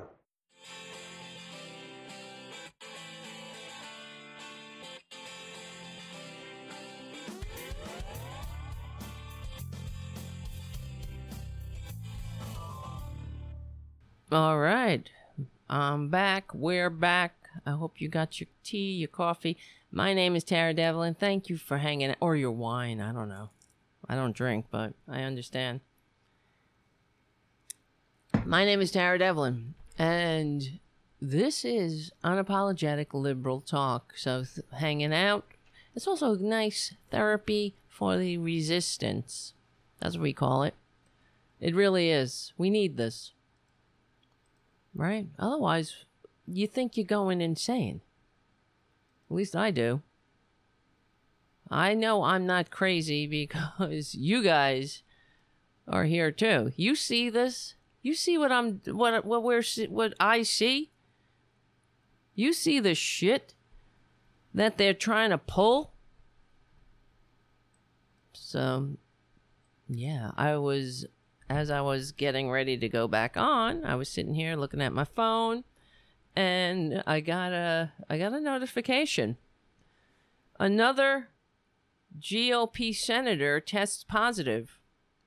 Senator Thom Tillis has tested positive for COVID 19. He is now the fifth person who's attend who attended the weekend's Amy Coney Barrett event to test positive for the coronavirus. And guess you think he'll be the last?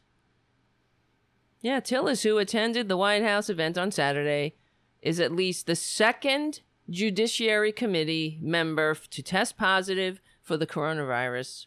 Senator Thom Tillis um, said Friday that he tested positive for COVID 19, becoming the latest Republican figure to contract the coronavirus and the second committee member to do so. Tillis is one of at least five people who have tested positive since the virus for the virus since since the virus. I was gonna say since the virus attended the Coney Amy Coney Barry event Barrett whatever the hell you know and, and Amy. I gotta say three names Amy Coney Barrett. Shut up. Well, I'm gonna call her Aunt Amy. I don't want to call her anything. How's that? I want her to get the F out. And go go back where she belongs.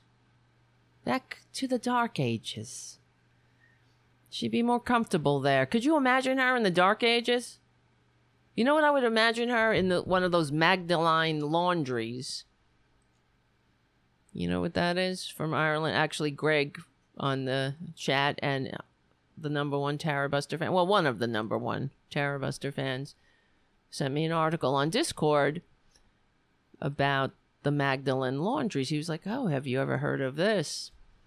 And I said, "Yes, I have. In fact, it's a pretty damn famous case in Ireland. And for those who don't know, it is in Ireland.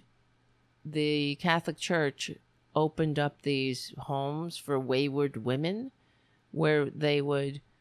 Um, so it's not even wayward women. You and now it's all coming out. They could have been pretty, young and pretty girls that were getting too much attention from boys, uh, or they got pregnant, or somebody, I don't know, caught them kissing a boy or something like it, like the stupidest things. And they would send them to these Magdalene sisters. The, it was called the Magdalene, Lo- and they would put them to work, and um, in a laundry, basically as slave labor. So years later, so so a lot of these women, these girls that went there, they ended up giving birth to babies out of whatever wedlock, which was the sin beyond that could not speak its name. So um, these children, the babies, are now grown up and they went looking for their mothers. They never knew their mothers. They were put into foster homes and what, and they were taken away from their mothers. Some of the mo- some of the children found their mothers. Some of the mothers were dead, and um, they all had horror stories of what they endured in these laundry. This is uh, the Catholic Church, and then they they sell they sold the the property. The church sold the property, and when the person or the company, whatever that was, were started to develop the land that they had bought, the uh, they they discovered mass graves. So there you go. What what kind of a church has mass graves? And you know, I was raised Catholic, so my mother was a nun. You guys know that. So um it's it's incredible. So what would happen? They would work these young women to death in the Magdalene laundries and yeah, they had no families. They they separated them from their families. A lot of the families in Ireland at the time, now it's a little different because of things like this. The Irish people have had enough of the Catholic Church. The Catholics, the the church's hold on Irish um, society in, general is not as strong as it used to be. It used to be the the church was the highest uh, entity there in the hierarchy. In fact, my father told me too when because my grandparents were from Ireland and they the high I mean not uh, the worst thing they could say to my father when they were really trying to threaten him to behave or whatever was I'm going to take you to the priest because the priest was above your own mother, your own father. If whatever the priest said, that was law. So, which is why it's so effed up that you know so much betrayal. went on in the Catholic Church. You know, they're abusing their power. So, why did I bring up the Magdalene sisters? For some reason, I was bringing it up because it's, I. Oh, Aunt Amy. That's right. she would have been one of those nuns. If they went, if they put her in the Magdalene laundries, she would have been like the biggest bitch to beat these young girls and definitely she would be out there digging a mass grave. You know that. Yeah, the Magdalene asylums here.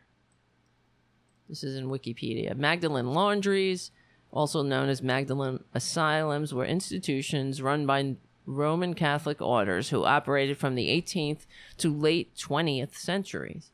They were ostensibly a house of fallen women.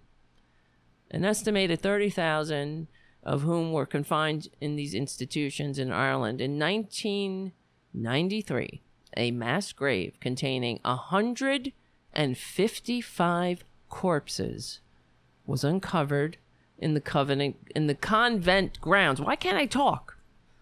I'm having a lot of trouble talking lately. I blame Nancy Pelosi. She went to a laundry and had her ha- and had her hair cut or something. She did something. And Al Gore flew in a plane. See? In 1993, a mass grave containing 155 corpses was uncovered in the grounds of one of the laundries. This led to media revelations about operations of the secretive institution. A formal state apology was issued in 2013. That's because the press, you understand? That's why the press is so vital to a functioning society and why Twitler has to denigrate and devalue it in the eyes of his idiots. If not for the press, this would never have come out. And these women wouldn't ever have found any kind of justice or their or the children that wanted to have justice for their for their mothers who were abused and murdered put in a mass grave by a church that well you know they they were fallen women. You see?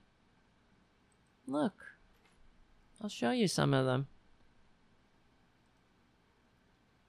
Oh, look at that. What a whore right here. Look at these whores. They cut their hair, made them short. You know, to embarrass them, to shame them. Because they didn't want them looking too pretty, you see. Because that might tempt the boys. The boys never, there were no mass graves or Magdalene laundries for boys because boys could do whatever the hell they want. Girls, though, they had to go into they were the fallen. But you know, absolutely. That's why it pisses me off when I hear even Nancy Pelosi talking about prayerful this, prayerful, prayerful. Shut up with the prayerful. You know, this is a secular government. Go have your your your church. Wonderful. Go pray in the closet like your damn G. Well, so excuse me, like your Jesus told you. I'm not trying to insult anybody, but I was raised Catholic, whatever. Like I said, but come on. This is what happens when you mingle church and state. Well, it's not. I mean, I guess this is what, what this is mingling. The country, uh, what we have to deal with in this country is the mingling of church and state. Enough already. They have to open up legislative uh, sessions with the prayer, somebody praying. And then they pray. What do they pray? It's so irritating, the prayers, too, because they're always like, Dear Jesus, Lord, of course, it's always Jesus. They're not praying to a secular God, or they're not praying to Mother Nature or the mysteries of the universe. Dear Jesus, please teach these Republicans and these Democrat parties to please let them find unity and cohesion and bipartisan agreement. Please, Jesus. Let them all, can't we all just get along, Jesus? Please let them pass this bill that will put more money towards faith based education. Please, Jesus.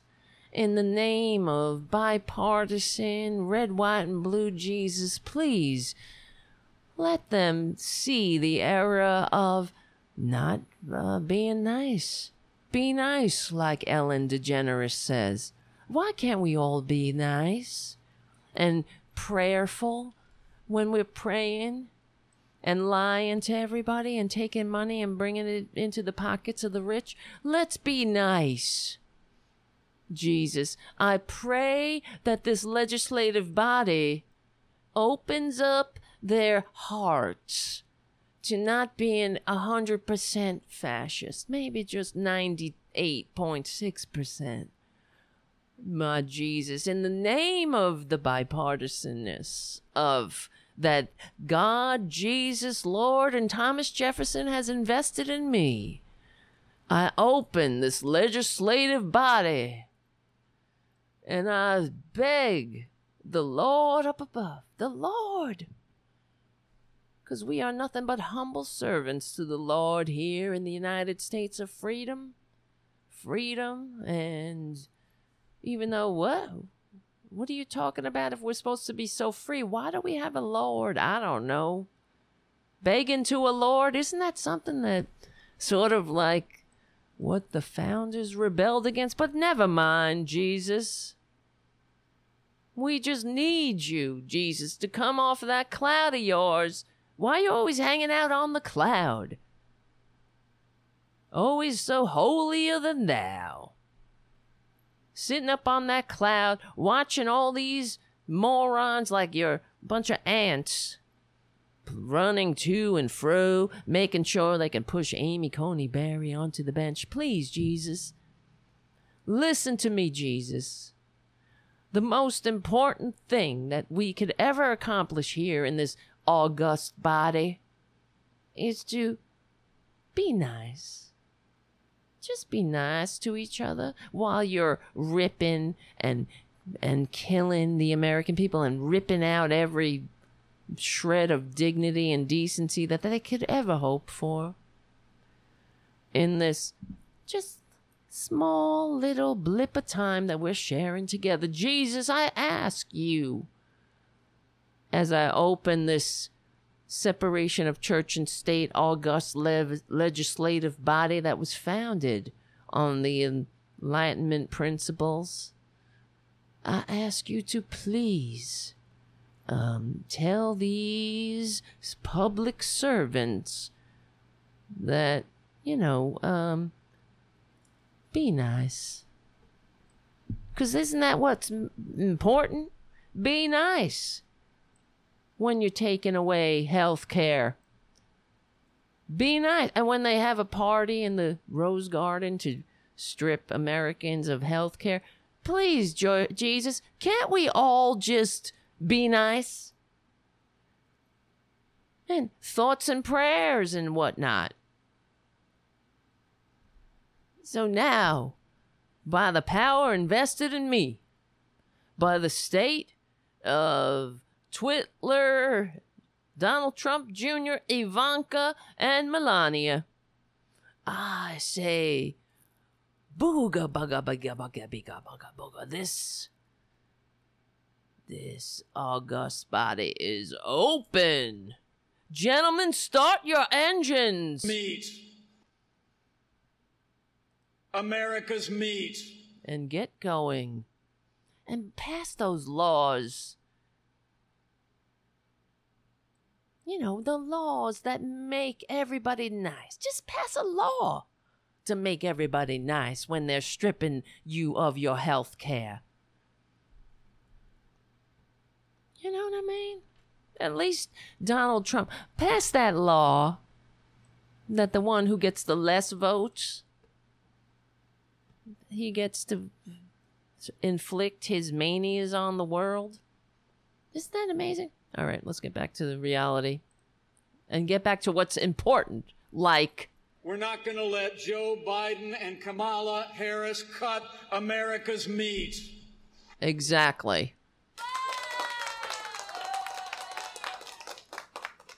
America's meat. God help us. All right, let's see who's in the chat. America's meat. Yes.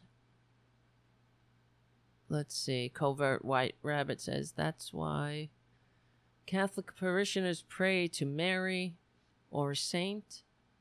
You are told that only the priesthood can talk directly to God. Yes. You don't even hear Jesus mentioned all that much. Mm-hmm. Oh, yes, I was raised Catholic. I went to all the Catholic training. All the CCD. All that crap. I remember, I told you that story when um, I was little. I had to go to CCD my whole life. Catholic. I don't know. I can't remember what it stands for. CCD stands for Confrat- Confraternity of Christian Doctrine. That's what I did. Had to go every Wednesday to CCD my entire life when I was a kid. On Saturdays. Oh, God. I remember watching cartoons and my mother come, come on, let's go. CCD. Sitting there three hours listening to these fairy tales about America's meat and everything. And I remember we were studying the Bible. And I said to the, they said that Noah lived, and we were studying all different Bible stories.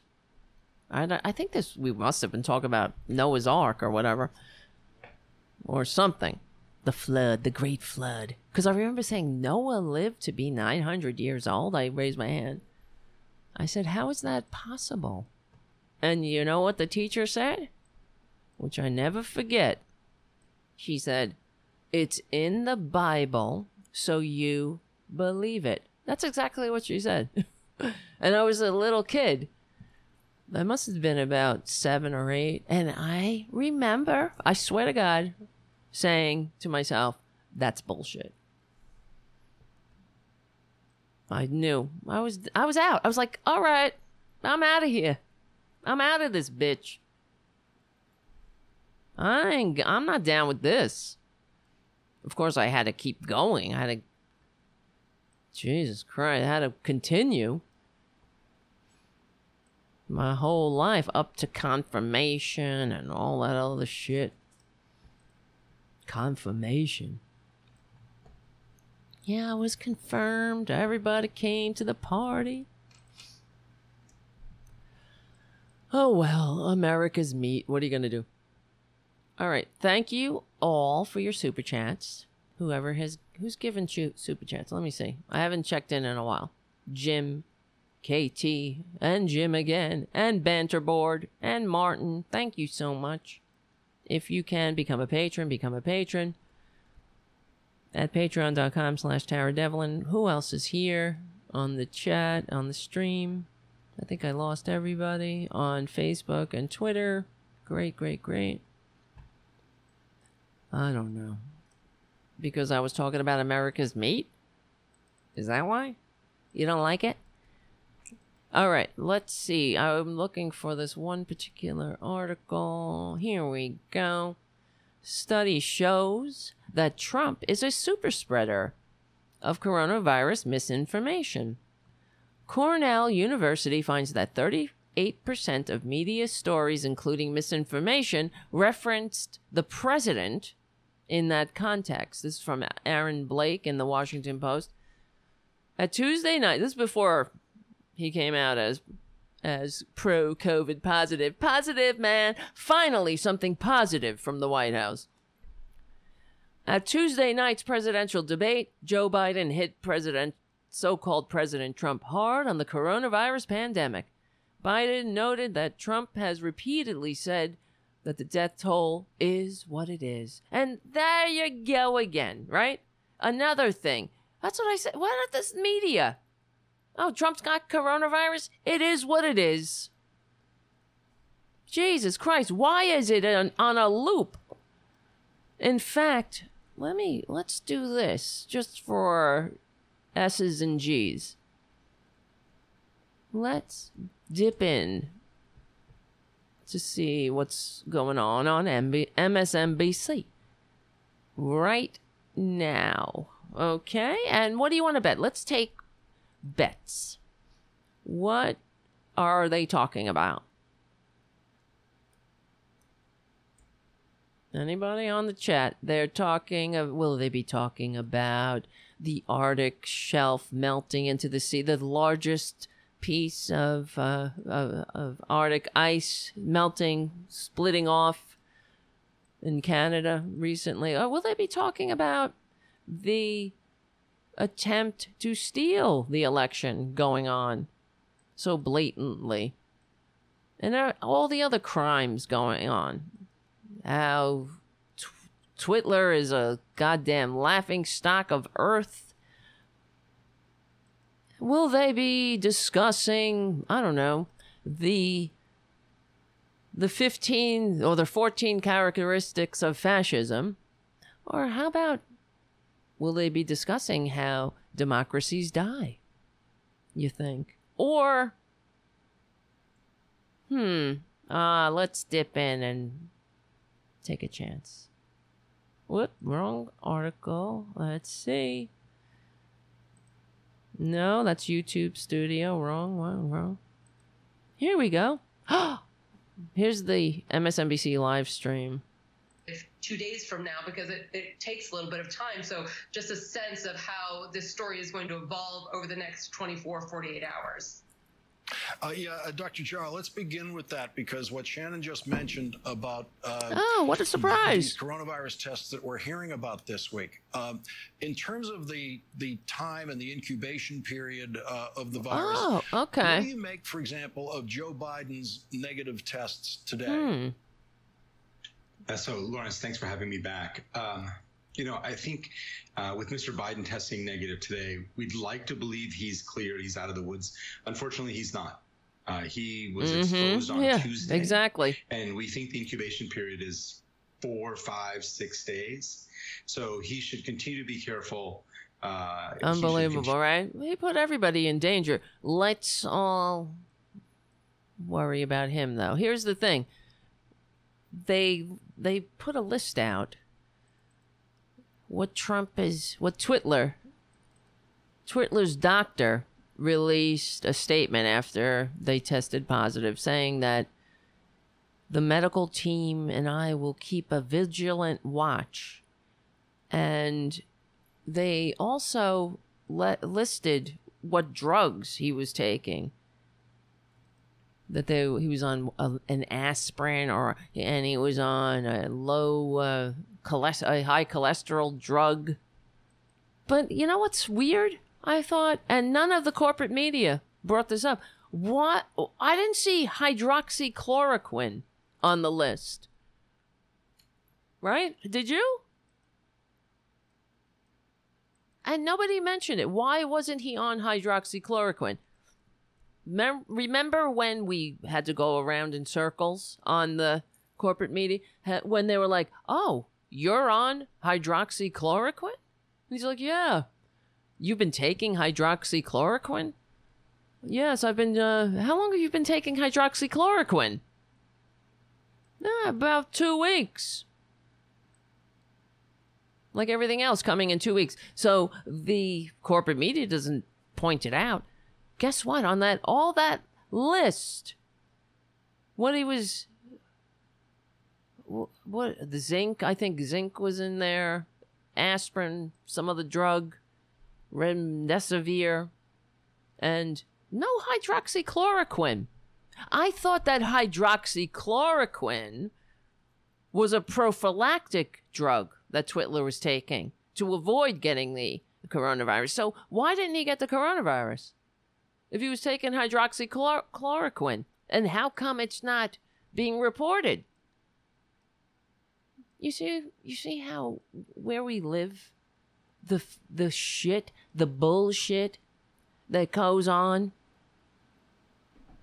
They should be ashamed.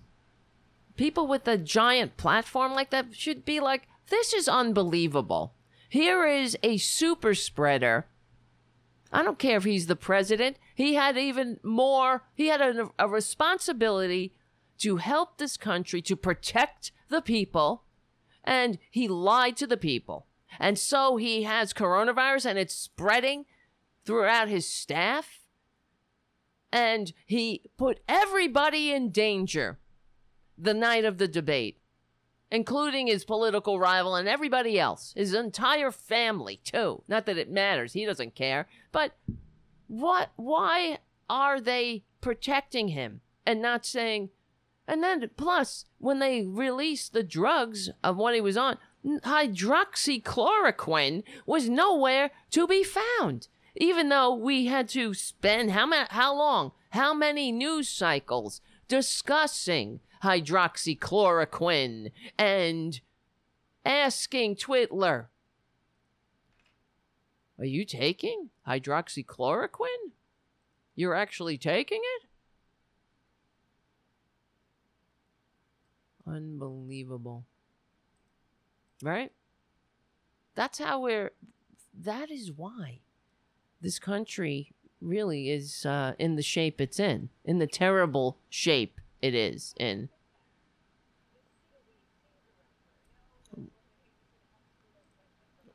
Hold on, hold on, hold on. I want to play something. Now, this just happened. The CDC director, you know, the agency that kind of screwed up testing for about six weeks in the United States, he was on CNN tonight, essentially dismissing, trashing a backhanded slap at hydroxychloroquine, despite all of its success stories. Unbelievable. Now, if, he, if, it was actually a government agency, a real agency, really, uh, he probably would be fired for that. But my medicine cabinet sets the record straight. Where do we live? Right? Where the F do we live? Trump says he's taking hydroxychloroquine. I'm looking at all these headlines. Trump is without side effects after a two week course of the anti malaria drug hydroxychloroquine, his doctor says. And you believe that shit, right? U.S. President Donald Trump has no side effects from a two week course of hydroxychloroquine. This is the anti-malaria drug that can cause heart problem. Heart heart problem. He's got no heart. Heart problems. It can only cause heart problems for people who have a heart. A lot of good things have come out about the hydroxy. A lot of good things have come out. A lot You'd of good things. At how many people are taking it, especially the frontline workers. Yeah. Nobody. The frontline workers, many, many are taking. It. Before you catch it. You take it till you don't catch it, you see? Oh, it's a miracle drug. I happen to be. He's so full of shit. Hydroxychloroquine. I'm taking it. Hydroxychloroquine. Right now, yeah. A couple of weeks ago, started taking. A couple of weeks ago, like everything I've heard a else. It's coming in two weeks, And taking it for two weeks. I'll tell you right. Not going to get hurt by it. It's been around for 40 years for malaria. Unreal. Lupus for other things. I take it. Frontline workers take it. A lot of No, they don't. take it. Excuse me. A lot A of lot of fake doctors take it, like the voodoo doctor that you love. be able to take it soon because you know I hope they come up with some answer. They come I up, people should be allowed to. I got a letter from a doctor the other day. Bullshit. From Westchester, New York, around the area. He didn't want anything. That- what, who sending these letters? He's always talking about how he's getting letters and phone calls, and you can just pick up the phone. I got a call from some guy the other day. He just put him right through because I'm not doing anything. I'm sitting on my ass on my toilet, on my golden plated toilet, tweeting fake news, well, th- tweeting lies about everything that under the sun, and all of a sudden my phone rang, and there was a guy on there saying, "You know what, man." That Obamacare sucks. Oh, terrible. I'm a doctor, too. I'm a doctor. I'm in uh, the Hamptons. And let me tell you, th- thank you for taking my call. I'm surprised. I didn't know that you would pick up the phone yourself in the White House. So strange. But I love that you're such a man of the people that you pick up the phone. You got nothing else to do. You do it all. You've done, you fixed the wall, you fixed healthcare, you fixed Kim Jong Un, you fixed trade, you fixed. Now we have the cleanest, most pristine water, the most breathable air, the best food we ever ate, tainted with shit. We have it all here. How did you do it? We have the best bears being shot in their sleep during hibernation. I mean, it's amazing. We have all those dead animals coming through, uh, the big trophies. It's amazing. You fixed it all. How did you do it? Oh, now uh, I uh, I'm in shock that you picked up the phone. But he's always talking about how somebody's calling him. People call him. I spoke to this doctor. I spoke to some guy who called me. I'm getting so many phone calls. Who the hell is calling you? Of course, they don't have any name. It's this. It's like the lies that we have to deal with all the time in this country, coming from all, from all everybody in the in the ivory tower. Nobody does anybody in the ivory tower have any specifics. I wonder. Right? They never have any specifics. Even on corporate media, they say they'll say, "Well, Trump." isn't the first president to have a medical emergency in the White House. Okay, well, name it. Who? Who had medical emergencies? Well, you know how uh, Truman and Eisenhower and uh, you know FDR. FDR was um, he was disabled, but they're like Truman had and Eisenhower had a medical emergency. They're assuming that everybody knows what they're talking about, and it's not that they even assume, but it is that they don't get into specific. They're not educating anybody. Don't say that, oh, it's just like when other presidents had medical emergencies while in office. Well, effing, why don't you take some time and explain? You know, that's called informing the American people. Instead of saying, well, you know, we all know it's like Obamacare. It's like, uh, no, Obamagate. Everybody knows. We just all know what it is. It's terrible. Obamagate, Obamagate, Obamagate. It's just absolutely terrible. We don't know exactly what it is, but it's terrible. The other thing that we bought a tremendous amount of is the hydroxychloroquine. There are signs that it works on this, some very strong signs. We Mm. have uh, purchased and we have stockpiled Right. 29 million pills of the hydroxychloroquine. 29 million pills of hydroxychloroquine. Break them out. Where? Where? Unfreaking unbelievable, really. You know? I see this shit, it's it's beyond belief.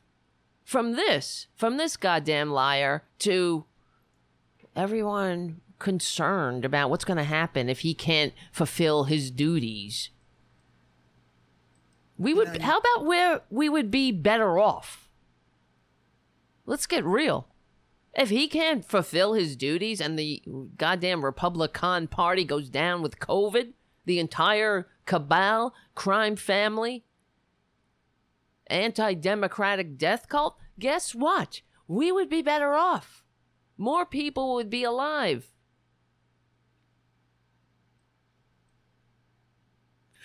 Look at this shit. We stockpiled hydroxychloroquine, millions and millions of pills. What? Really? Can we get a refund? And I just think it's something Wait, wait. stockpiled. Stockpiled. 29 million 29 million? pills. 29 million pills? And guess what? That's what we've had to deal with our entire pandemic. That's why the rest of the world is looking at us like, what is wrong with these idiots? Because we allow this to continue. We allow that to go on. It is enabled by uh, by all the apparatuses of government that have been breaking down for generations, and especially the corporate media. This would not be happening without a corporate media. If we had a free media, free and fair media for real, we we wouldn't be dealing with this. We wouldn't have a Twitler. It wouldn't have gotten to this point. That's the damn truth. It takes these silos of information and lies that help to divide and conquer the country. Definitely. The hydroxychloroquine, 29 million. Yeah. I How just much does that cost? You know, the exp- 29 million bullshit pills. How much do you got to pay for that? Um, and we can't have nice things. We all can't have health care. This is a disgrace, God damn it! How come nobody's asking them? Hey, what happens to those 29 million hydroxychloroquine pills? Jesus Christ. and I've used it for certain reasons. What do you have to lose? What do you have to What do you lose? have to lose? Like you have to go through uh, your life, your maybe? People get the approval, uh, but uh, Yeah. I've Shrug. seen things that I sort of like. sort I of see things that I sort of. You don't see shit. Fuck this country, God. Get me out of here. Oh my God. I know I'm not a doctor.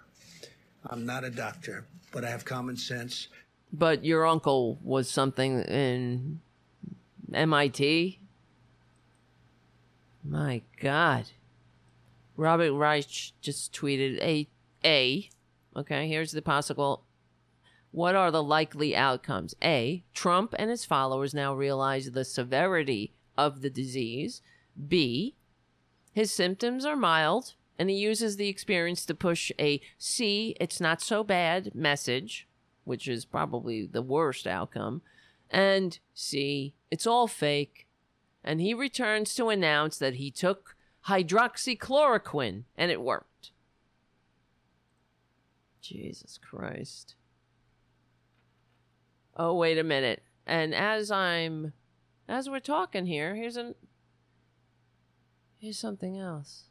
Well, this is from October 2nd. Andy Biggs, Representative Andy Biggs, urges President Trump and Melania Trump to take hydroxychloroquine. Oh no, this is this is from today. What am I doing? To fight COVID-19. They they won't let go of their propaganda. Really, they, by the time they let go of propaganda, there'll be 500,000 Americans that no, no, no, that's not true. They will never let go of their propaganda, even if 500,000 Americans are dead and counting. If 500,000 Americans are dead, and that's what they predict. They're saying by the end of the year, another 100,000 could be dead. We're losing a thousand people a day. They're never going to stop lying. Hydroxychloroquine? How much longer are we going to take it? Hydroxychloroquine. We're trying to live, we're trying to get through this life without dying needlessly and early from a pandemic in spite of these filthy fascists who don't give a shit about anything but themselves and they're pushing bullshit. Hydroxychloroquine. Still, they're pushing it. It doesn't matter how many people die. There are, there were people, I'm, I'm sure it's still happening, who were ending up in the hospital because of drinking bleach because of Twitler and the Republicans. That don't matter. Keep say, keep saying it. Keep being keep pushing bullshit. On in a tweet on Friday, Biggs, who is a Republican from Arizona, what a surprise, a staunch Trump defender and member of the House Hold on. The House Science Committee. I'm out. it's like it's everything that's uh, is so offensive. How are we even still functioning at all with with these goddamn? Uh, it's like an entire party of sand thrown in the gears. Slugs for salt. Slugs for salt. That's them. You know what's great for slugs? Put some salt on yourself, slugs, fellow slugs. It cures it all. It makes you really slick and sleek. I- I'm taking it myself. I'm I'm uh, salting myself every night. Slugs. It makes you really fast. You get that nice glistening slug, healthy slug, glisten you that you can uh, you leave behind the most glistening trails when you're slugging along. But I do it every night before bed. My wife, Melania, you you know her, the trophy wife number three. She the slug, trophy slug. She puts the she she puts it all over. It's uh I've been doing it for about two weeks now.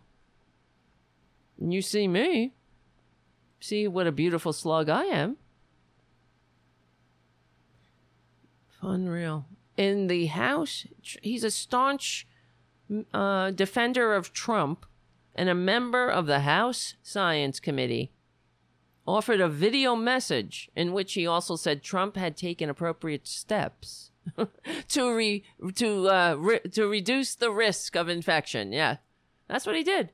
All those times when he was mocking uh, mask wearing and telling people not to wear masks and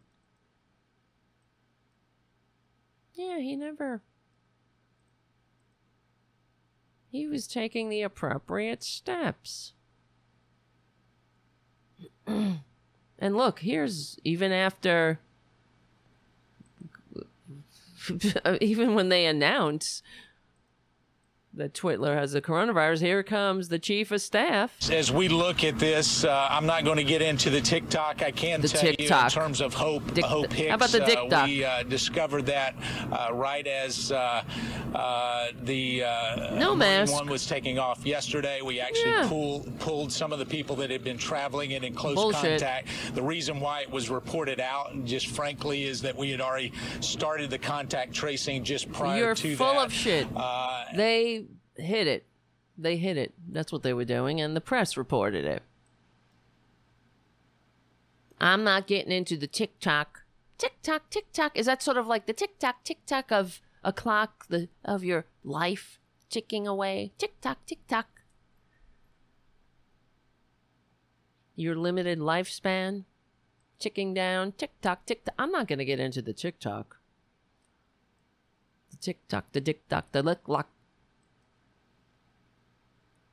Biggs' advice is contrary to the guidance from the Centers for Disease Control and Prevention.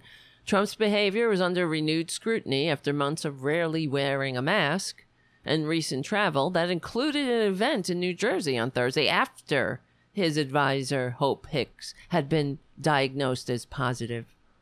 Those on the left are dancing in the streets like you were dancing on Ruth Bader Ginsburg's coffin because she wasn't even in the ground yet. They like to see this type of thing happen. Really? No, I don't really like it. I expect it. I do like justice though. And it's makes me feel good when people get what's coming to them. When a bastard who's killed 200,000 210,000, excuse me, of my fellow Americans get what's coming to him. A taste of his own medicine. I hope I hope he has trouble breathing, frankly. That would be the best case scenario. He needs to really, really feel the sting of the lash of this thing. Otherwise, uh, we're in trouble if he doesn't. It's like Robert Reich says. He'll he'll come dancing out like it's nothing. Don't worry about it, dummies. Take your hydroxychloroquine, drink your bleach, you'll be fine. Those on the left are dancing in the streets, says Biggs. They like to see this type of thing happen, but the reality is none of us should be happy because it's happening to a Republican. Now, if it was a Democrat in the Democrat Party, then it, trust me, you know what would happen? Like Joe Biden today, he was he tweeted out it really irritated me, even though I get it, I suppose. He tweets, let me see if I can find it. Cuz he's trying to be he, the president for everyone. He tweets, "This cannot be a partisan moment. We must be an it must be an American moment." No, it can't be an American moment. Well, I guess it will be actually. Let me take that back. It is an American moment because we're all so full of shit. We have to come together as a nation and what? I don't understand. Why? Why are we coming together as a nation? To do what? Worry if, Trump gets what's coming to him? Gets what he asked for? what he's basically been begging for. We have to come together as a nation. This isn't 9 11. God damn it. And it's not like Reagan getting shot. This is an idiot, an old cracker who sat in, uh, who has entirely too much power because of an archaic system that is the throwback to slavery that was put in place so the slave states could hold on to their human property in case democracy broke out. And uh, uh who what it's not 9/11. What uh, what is this? It's not some national moment of of of sorrow. It's not the assassination of JFK. Like we're all gonna come together. It's an idiot who got what's coming to him. It's a freaking liar. It's somebody who has killed our fellow Americans with his lies and his ineptitude. It's I'm sick of this shit. We have to come together as a nation? For what? So we can what? Excuse his bad behavior? Let's all hug and be well, not too. We can't hug. Social distance, but let's all what? Bite our nails, grit our teeth. Oh, oh, please. I hope the president, the so called president who's squatting in the White House despite receiving fewer votes, is healed soon so he can get back on Twitter and steal the election and get back on Twitter and start lying and killing more fellow Americans. Please, please, Lord, let him get back on Twitter so he can keep spreading misinformation. We need him at his Nuremberg rallies. This is not a. Uh, this isn't a left or a right moment. This is a moment for all of us to come together. what? And what? Not learn a lesson? When an idiot, a lying, effing, America hating con man gets what's coming to him, god damn it.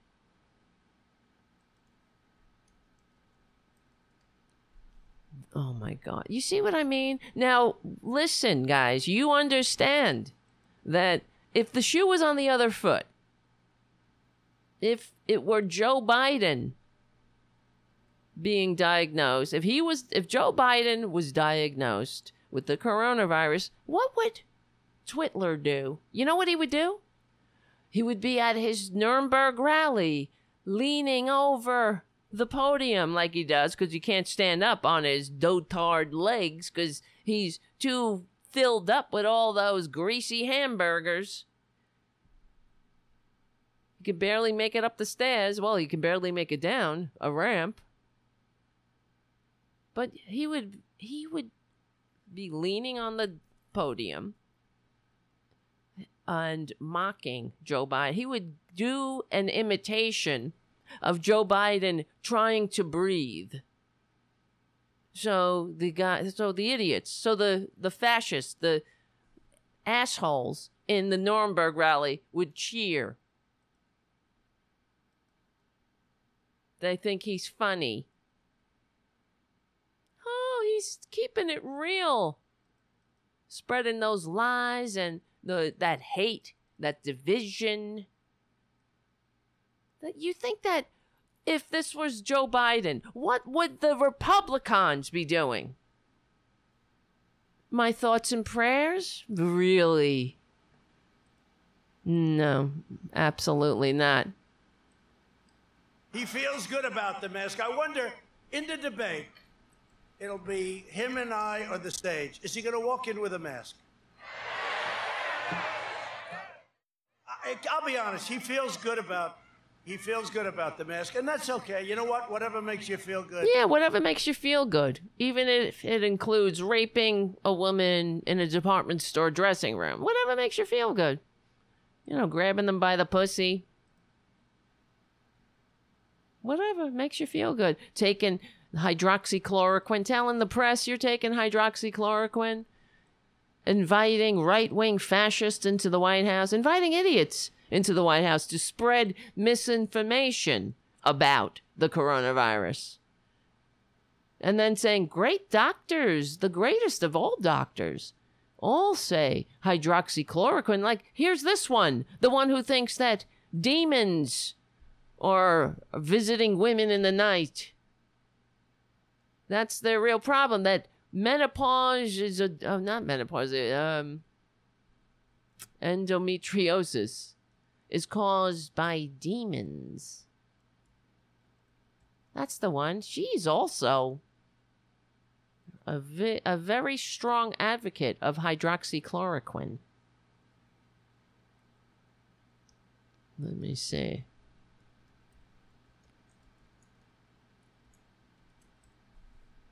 But you know, that's what he would be doing. He would get up there and do an imitation of of Biden, like,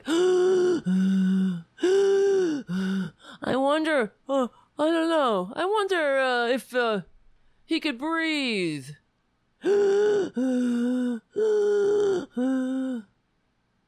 You know, I bet she's there right now with Hunter Biden. You know, they're counting their money, their ill-gotten gain from their his job that he got paid fifty thousand dollars a month, and they're saying, "I can't breathe. Can you breathe, Daddy? Hurry up, Daddy. If you can't breathe, please, before you die, get me another cushy job. I don't, I don't deserve and aren't qualified for." And then all the Trumpanzees would be like, yes, oh, oh. They'd be like, oh, yeah.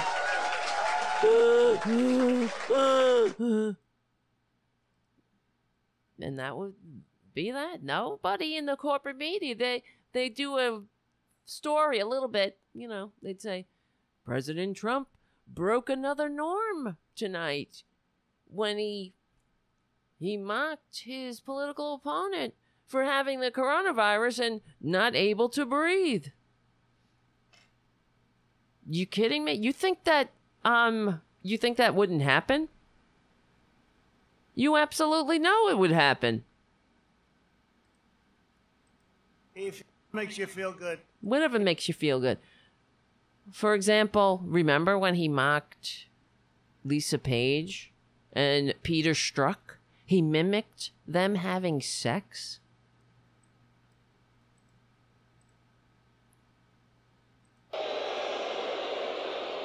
Remember, he and his lover, Lisa Page. What a group. She's going to win. 10 million to one. She's going to win. I'm telling you, Peter. I'm telling you, Peter, she's going to win. Peter, oh, I love you so much.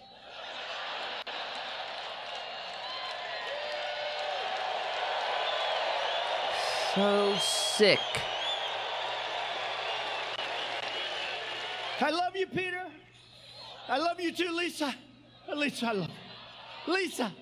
Lisa. Oh, God, I love you, Lisa. And if she doesn't win, Lisa, we've got an insurance policy, Lisa. We'll get that son of a out. We got an insurance policy.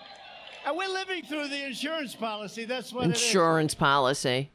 Everybody knows about the insurance policy, you know. A couple of people talking on election night. Don't worry. We won't, the American people won't let that happen. That's what they were talking about. It wasn't a big conspiracy, but it doesn't matter. Truth. It has such a liberal bias and it is inconvenient. That's for sure. He feels good about the mask. I wonder, in the debate, it'll be him and I on the stage. Is he going to walk in with a mask? I, will be honest. He feels good about. He feels good about the Yeah, mask. whatever makes you okay. feel know what? good. Whatever makes you feel good.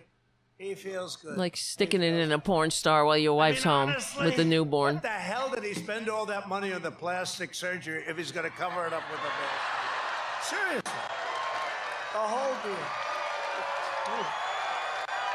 Ah, it's uh, what makes me even. It's it's not him really. He is the scum on the scum of the cancer on the scum. He that's what he is. It's them. The rest of them. It's the Nuremberg rally bastards behind him laughing. Oh, look at this is our president mocking Lisa Page, mocking a, a, a citizen having an orgasm. That's your. Oh my God, I'm going to smash something. That is the president. And and they and they got people that are like I'm undecided. I'm not sure. I haven't seen enough yet. I need to see some more. I need to see some more of that shit. Oh, it's so funny. Isn't that hilarious? Now let's imagine, let's play that game again. If Obama. Let's imagine if Obama got on stage and at one of his rallies and was like, "Oh, isn't it funny? Uh, Donald Trump Jr. and Kimberly Guilfoyle. Oh, imagine him. I love you, Kimberly. Oh, oh, oh." And the American, and you know, the normal people, they would be like, "Get the fuck out of here." It's impossible to imagine because it would never happen. You know, uh, you know what I'm saying is true, right? That if Twitler, if it, the shoe was on the other foot, and Joe Biden got sick, God forbid or whatever, um, you know that's what he would do. there would be no thoughts and prayers. There might be some fake thoughts and prayers on Twitter put out by the White House press or some bullshit. They would. Twitler would uh, do one of his Nuremberg rallies and sit there mocking.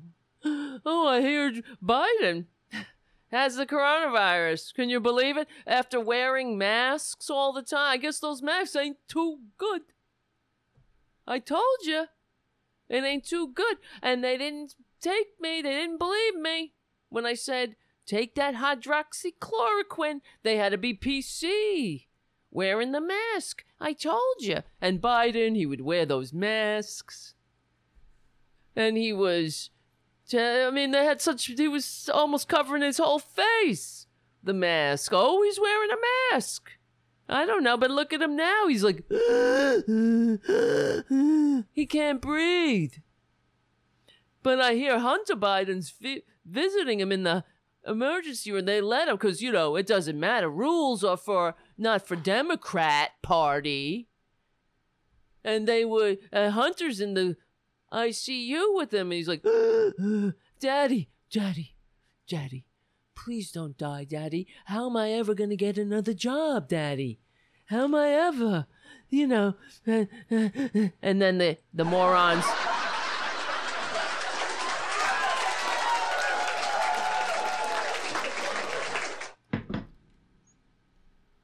Isn't that true? That is exactly what would happen. but here, you know, we gotta be like, Biden has to be, oh, this is a time. Isn't it? It can't be a partisan moment. What's a partisan moment? And when a freaking asshole gets what's coming to him after killing us, it's not even bad enough, you know, that he brought it on himself. He had to bring it on the rest of us, too. God damn it. This can't be a partisan moment. It must be an American moment. What, to watch an idiot? Um, reap the consequences of his actions? I'm sorry. It can't be a partisan moment. It, it better be a damn teachable moment. So, what's a partisan moment in that? What is a partisan moment? We're not supposed to point out what a filthy liar he is? What a filthy disgrace and a danger, a clear and present danger to this country that has no business being anywhere near the halls of power, much less Walter Reed. Get the F out of Walter Reed. Who are you? You draft dodging tax cheat? You don't pay for your the price of admission into the civilized society and you are you're not a veteran. Oh he's the commander in chief in this sick mad house of monsters and ghouls and greedy selfish pricks dragging us back to the dark ages. He's at walter reed. Oh, you know what pissed me off? They also tweeting out here. Oh my God. Don't worry, everybody. Twitler is getting the best, the best, be best. He's getting the be best medical care that any be best could ever be best, that any scumbag could ever freaking grift He's getting the be bestest, bestest, bestest medical care on our dime. Yes. Paradu on the chat. On the American people's dime. And again, again, his whole life he's been latched on the American people like a parasite, like a tick under our skin. Be best. He's at Walter Reed. Getting the best medical care. Let me see. Where is this fucking press release? Kayleigh McEnany. You son of a. Oh, here's her. What's her profile? Kayleigh McEnany. I am the White House press secretary, connecting the American people. No, you're not. To President real Donald Trump's agenda. Yeah, well, we know the agenda to drag us back to the Dark Ages and save his ass from prison by any means necessary. An update. Memorandum for Kayleigh McEnany. From Sean P. Conley, physician to the president. Ugh, fuck this. Health update on President Donald J. Trump. J. We needed a J. Was it? Is this Donald K. Trump or Donald B. Trump? Wait a minute. Oh, this can't be. Let's see. I rem- I'm getting a phone. Let's see if this is one of those fucked up phone calls. I hang up on it. If it is, they call back again. Holy shit! I'm sorry, I'm all over the place because I just got another alert. Kellyanne Conway. Here it is. Oh my god. Kellyanne Conway is positive. Hello? Hello? Can you hear me? Who's this? I cannot believe what you did. I am absolutely disgusted. Why? You have no idea about genders, do you? Uh, who is this? This is a robocall. You don't seem to care about climate change, you complete bastard. Wow. Tell me more. And you think it's okay for men to fart in public? Really? Why are you saying that? Honestly, you are the worst person in the world. Wow. Who are you? You hear that? That's one of those robocalls. Yep. They have they're actually that's good. I got it. Yes, what the fuck? They call my number all the time. It's being I'm being harassed. That's what it is. I'm being harassed by right wingers on robocalls. I don't know how they got my number, but I guess who the hell knows. But it ha- I know I could tell it's them because they call and then I don't answer it and they call again. That's them. So I earlier today I'm going to keep of course recording them. All earlier today I got another call which I was able to record. Hold on. It's just complete harassment. That's all it is. It's meant to intimidate me. You hear that? You're the worst person in the world. The other one cursed. The first one that I got cursed at me. You know, about sharing fake news uh, uh, about Trump, which means the truth, but it was a robocall. So here's the robocall I got earlier today.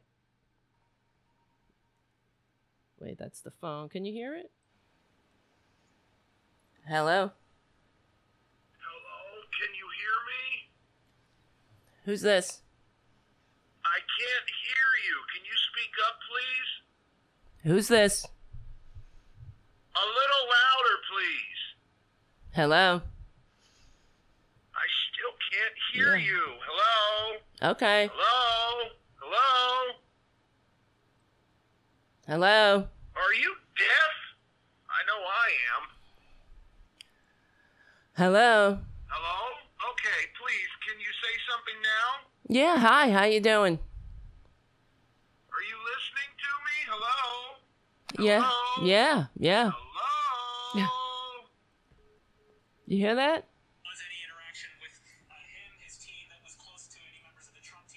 Wait, where's that coming from? Oh, I'm where I'm hearing a stray, some stray audio. Oh, you know what that was? It was after I, I must have been listening to something. It picked it up at the end of the call, but that it was just like some old man going, "Hello, hello, I can't hear you." It's just to harass me with these calls. You are the worst person in the world. It's unbelievable, but I would like to. I I'm going to accumulate them or or cat or try to get as many as I can, I guess, and I will.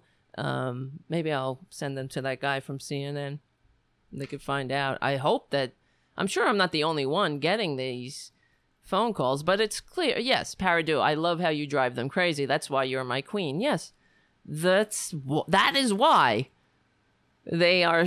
I don't know how they found my number. I'm sure, whatever you can find anything on the internet if you try hard enough, I suppose. But they really have a bug up their ass, and good. It's not going to stop me. I don't care. Keep it up. Keep it up. It's really stupid too. You know what is that? What do you know anything about climate change? What does that mean? What is that supposed to be? Am I supposed to, what am I supposed to do?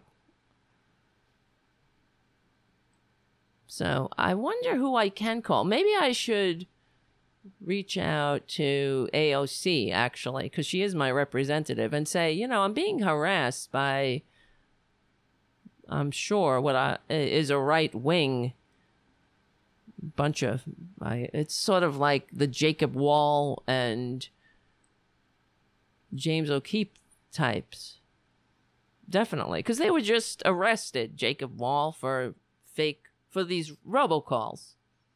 This is what they do. You know, they don't, they're not here to make the world a better place. They're here to fuck the world up. They're not, he- they don't care anything about their fellow Americans. They're here to, they're, I mean, they're just incredibly sick people. That's why, come on, we gotta fight these fuckers uh, with what is this, Joe Biden? This can't be a partisan moment. Why not? Really? Do you know what we're up against?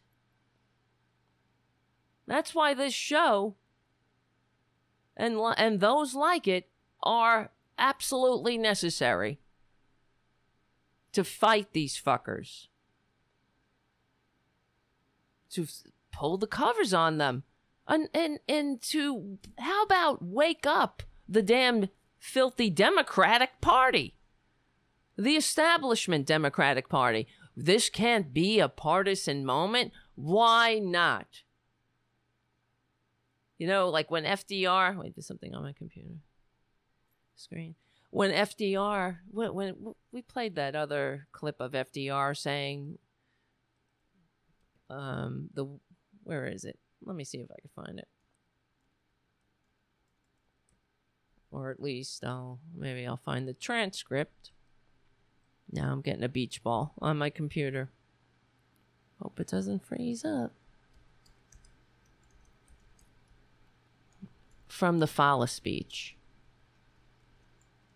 I'm glad I'm really glad they called while we were on the air here. The Fala speech. This can't be a partisan moment. Well, here's FDR.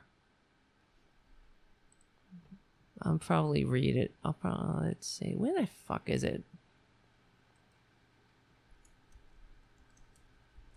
All right. This can't be a partisan moment. Remember, there were some politics. This is FDR's speech. This is during an, uh, a Democratic Party. Where was it? A Democratic Party event for the International Brotherhood of Teamsters, Chauffeurs, Warehousemen, and Helpers of America. But it was because, uh, you know, Republicans are what Republicans are. Back in 1944, during the war, during World War II, the backstory is they they lied. Of course, that's what they did.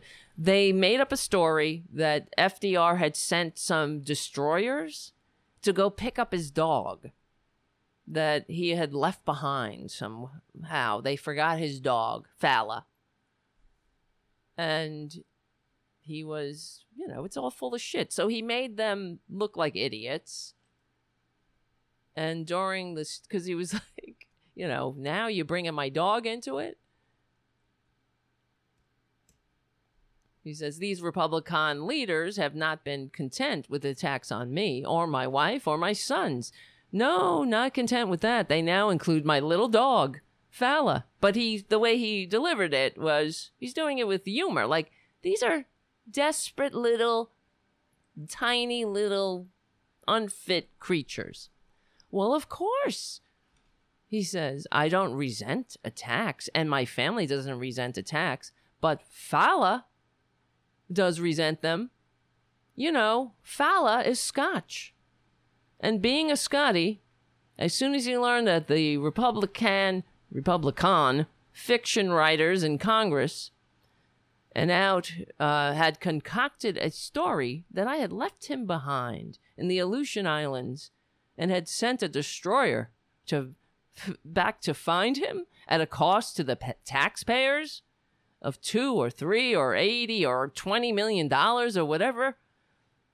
His Scotch soul was furious. He had not been the same dog since, and I'm a, I am accustomed to hearing malicious falsehoods about myself, such as that old worm eaten chestnut that I have represented myself as indispensable, but I think I have the right to resent, to object to libelous statements about my dog. So, and he continued, though, as far as let's not make this a, a partisan moment, he said, Now, there's an old, somewhat lugubrious adage which says, Never speak of a rope in a house of a man who's been hanged. In the same way, if I were a Republican leader speaking to a mixed audience, meaning Republican and Democrat, the last word in the whole dictionary that I think I would ever use is that word depression. There you go. Because the backstory to that was he was saying that they were spreading stories in the newspaper that it was the Democratic Party who started the Depression. It was the Democratic Party policies. And we still hear those bullshit stories today. No, it wasn't. It was the Republicans, their policies. And then they left the American people on the breadlines and did nothing to help them, which is what they're doing right now. They're not helping the American people in, in the pandemic. Are they? No. Mitch McConnell, he says Amy Coney Barrett will still be pushed through. No matter what, no matter how many have coronavirus, no matter how many on the Judiciary Committee are dropping dead or gasping for air. There, she's gonna. They're pushing her through as hard as they can, as fast as they can. Not a relief bill, though, for the American people. You can go. You can go eat cake, America. You can't. Ha- you can't find any bread. Well, eat cake. That's their priority to put an unqualified unappealing ma- ma- minority representing agent of a goddamn fascist takeover and uh, another republican without honor who is participating in the fascist takeover of this country who instead of going out there and convincing the american people of her of the goodness of her ideas. That's how you do it. Gathering a coalition, getting the, the most votes, winning uh, the majority, winning the majority opinions. Saying, yeah, we really believe that. Okay, you're right. You know what? You are right.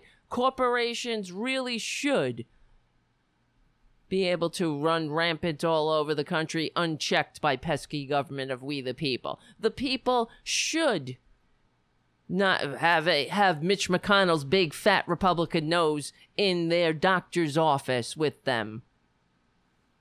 You know what? You convinced me. No, they can't do that because they don't do that. That's too much work. If they want to convince the American people that's the kind of country they want, because they don't want a country like that. The majority of Americans want the filthy Republicans out of their doctor's office. They know so much about everybody's lives, right? They don't want to help do anything to help. They don't want to tell the truth. So they have to steal. They have to shove people on the courts, unqualified loyalists, just like the Nazis did. So give me a break, Joe Biden. This is not the time for politics. It's not the time for, it's not a partisan moment. What is, what? You didn't hear FDR after the Depression saying, you know, this can't be a partisan moment. Let's be an American moment. We have to come together as a nation. You know how you come together? I, I swear, I'm gonna break this. I'm gonna break my own apartment down the, way I'm, I punch it. You know how you come together? You put you you enact policies that work for the majority. You don't have bullshit goddamn detentes with fascists. Let's be nice. Let's be. What? Let's not. Let's not learn anything from this moment. Let's not take this as an opportunity to show the American people yet again who has their best interests at heart. Who do they want in power? Somebody who's going to kill them? Or a normal person? You know, really, Joe Biden, your um, obsession with trying to legitimize these inept, ill equipped, filthy, greedy, selfish fascists who have a goddamn con man who spreads lies about the very thing that is killing the American people at the moment. And you you you have this pathological obsession with legitimizing them, with making the American people think that they are a normal set of uh, uh, of who? I don't know, a bunch of freaks. This can't be a partisan moment. Well, no wonder Democrats can never win a friggin' election because they're like, well, we gotta can't be a partisan moment here. Can't really tell the American people what the F is going on. Let's all be nice. Be nice. Well, let's get goddamn Ellen DeGeneres as the damn president then. Be nice. Be nice. Jesus Christ. I'm, I'm reading the responses. The troops love the president. Somebody wrote, oh, F you. And then here's uh, someone writes, Joe, in order to save this country, you must be relentless in this fight. Oh, God. You can come together with these nuts. Oh my God. People are like, Thank you, Joe. Joe, I love you. You can be noble for me. Somebody else writes, and today is the day Joe Biden became president. Well, that's, you could be president. You know what? You could also tell the truth about the Republicans. Really? You're not doing us any favors, telling us a lie, giving them legitimacy. Why? I'm so sick of them. God, I wish I had lived during the time of FDR. I would have been happier. Except, I guess, being back then when being a woman and gay? Oh, God. Who knows? Oh, JD, thank you, JD, for your super chat. I can't do it without you, JD, that's for sure. But, all right. Amazing. How many more of these these Republicans are going to be um, diagnosed with COVID? Here, let's see. Here, look at this um, picture. Melania Trump, Mike Lee, Kellyanne Conway. Look at them all. Who's over here? This is where they all got their the super spreader. There's Mike Lee. Oh, of course, look. Reverend John Jenkins. I know somebody named John Jenkins. He might actually be listening to the show. It's not the Reverend John Jenkins. It's a friend of mine, John Jenkins. A nice person, a good person. Hello, John, if you're listening. The Reverend John Jenkins. Look, Kellyanne Conway, Reverend John Jenkins, Melania Trump sitting next to her son. Uh, oh, God. Mike Lee. Who's this lady here? She must be somebody that's going to get coronavirus. I wish this whole row would get coronavirus. Right here. Pence. I don't know who that is. You can't see her face. Tiffany Trump. Eh, I could take her or leave her. Whatever. If she gets it, she gets it. But she's young. How will she get it? The young are immune to coronavirus, right? Aren't they? Here's Bill Barr. Oh, please. Bill Barr. Please get it. And there's that, what's his face? The chief of staff moron. Who's that? I don't know who that is. Apparently, Jared and Ivanka tested negative, but give it time because it's not, it doesn't um, appear instantaneously. That's the thing they were saying on uh, all day on media. They they're trying to blame everybody but themselves, of course, because that's the party of personal responsibility. They want to blame the testing facil- facilitators. That's one of the blames. They're blaming um, the the people who tell them that oh, everything's fine. Yeah, here it is. Trump's pre spin seems to blame the military police interactions for the coronavirus diagnosis. This is from the Washington Post by Aaron Blake. A couple of weeks ago, so called President Trump was fending off a brutal, anonymously sourced story in The Atlantic about comments he ma- allegedly made disparaging the military and veterans and, uh, and the nation's war dead. The comments sounded like things Trump has says, had said publicly before, particularly about the late Senator John McCain. But in the hours after we learned that the counselor to the president, so called president, Hope Hicks, had tested positive for the novel coronavirus, and before we learned Trump himself had it, he offered some strange comments that seemed to lay the groundwork for how he could explain his impending diagnosis. Okay?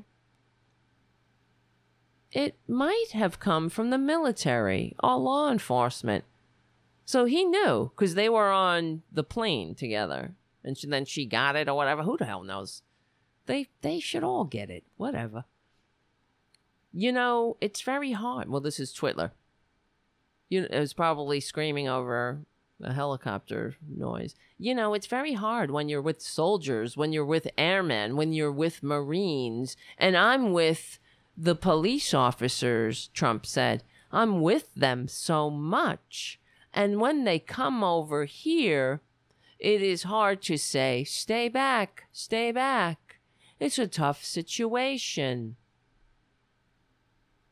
Trump then turned to his own test and to Hicks saying, So I just went for a test and we'll see what happens. What else does he say? We'll see what happens. Look at here, look at there, look at over here. If you look there, if you look here. The greatest, the best, the nobody but me. I'm a victim. Poor me, poor me, poor me. No one's ever done, no one's ever been treated so terribly by the coronavirus. But you know her very well. She's fantastic. And she's done a great job. As they all have. They've all done a great job, like before they get indicted. And then again, he returned to alleged potential spreaders. But it is very, very hard. Because very, very is the only descriptor I can ever come up with. Very, very. Sort of like when you're writing a book report in elementary school. The dog was very, very big. His name is Clifford. And he's very, very big, like no one's ever seen. You look at over here, look at over there, look at over this. Very highly respected, too. Very hard when you're with people from the military or law enforcement and they come over to you and they want to hug you and they want to kiss you because we have really done a good job for them. Yeah, before before Trump, you know how terrible it was for the military and the and the police. They the, the police were it was terrible. They could be pulled over at any minute by anybody and all of a sudden they'd be winding up dead. It's just so strange the police. No one ever, they got no respect, really. But thank God Twitler came along. And the military, they were, they were just surviving on scraps. My goodness. They were in tatters. Their uniforms were rags falling off them. All those those planes they were flying, the all the military equipment was from this goddamn Spanish American War. We had nothing. There was no. We couldn't even afford our fifth war of corporate aggression. We only had the. We only spent more money on the military than every other country combined. It wasn't even every other country combined twice over. My God. How did they stand it? Living in such poverty and disrespect. There was so much disrespect for the troops. Even though everybody was like, thank you for your service, thank you for your service. Going to a war that we we sent them to based on lies and keeping them there for 20 effing years. But telling everybody that we couldn't have anything like health care, education, and, uh, you know, whatever. It was just a terrible land. It was like nothing here, but it was a dystopian landscape for the military. I'm surprised we weren't attacked by the world. We were peace through strength, you know, but we had nothing. We were surviving on nothing. They had to have all kinds of they were on GoFundMe, putting up uh GoFundMe pages and bake sales and please God help me.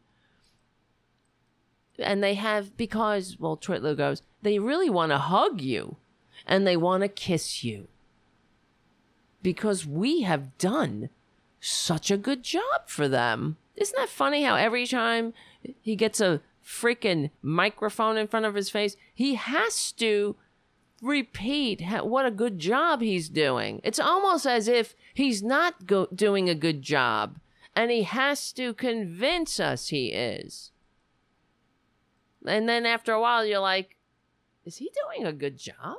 Like some people like, I heard he was doing a good job is this a good job? And then when you see 210,000 dead and 5 million cases and an economic goddamn depression, the likes of which no one's ever seen. And you're like, is this a good job? Like you th- you're really getting gaslit at this point. You're like, I heard he was doing a good job. Is this a good job? Wait, wait. Is this a good job? What? But then you have to think, you got to get some self-respect and you're like, how much do I hate myself to think that this is a good job? How much do I have to do I hate my country to think that 200,000 210,000 dead in 3 months is a good job? But anyway, they had they they say, "Hey, he says that everybody's saying what a great job they're doing. Everyone's saying. It's sort of like how everyone w- was calling Sarah Sanders after Twitler fired Comey for actually doing a good job or whatever, for not being a corrupt piece of shit like him. And he fired him. And then Sarah Hucksterby Sanders, you know, that great Christian, got out in front of everybody saying, Oh, we have received so many calls from the FBI, uh, rank and file, saying, Thank you. Thank you, Sarah Hucksterby. Thank you. It was I was so surprised when I called the White House and Twitler picked up and I was like, "Sir? Sir?"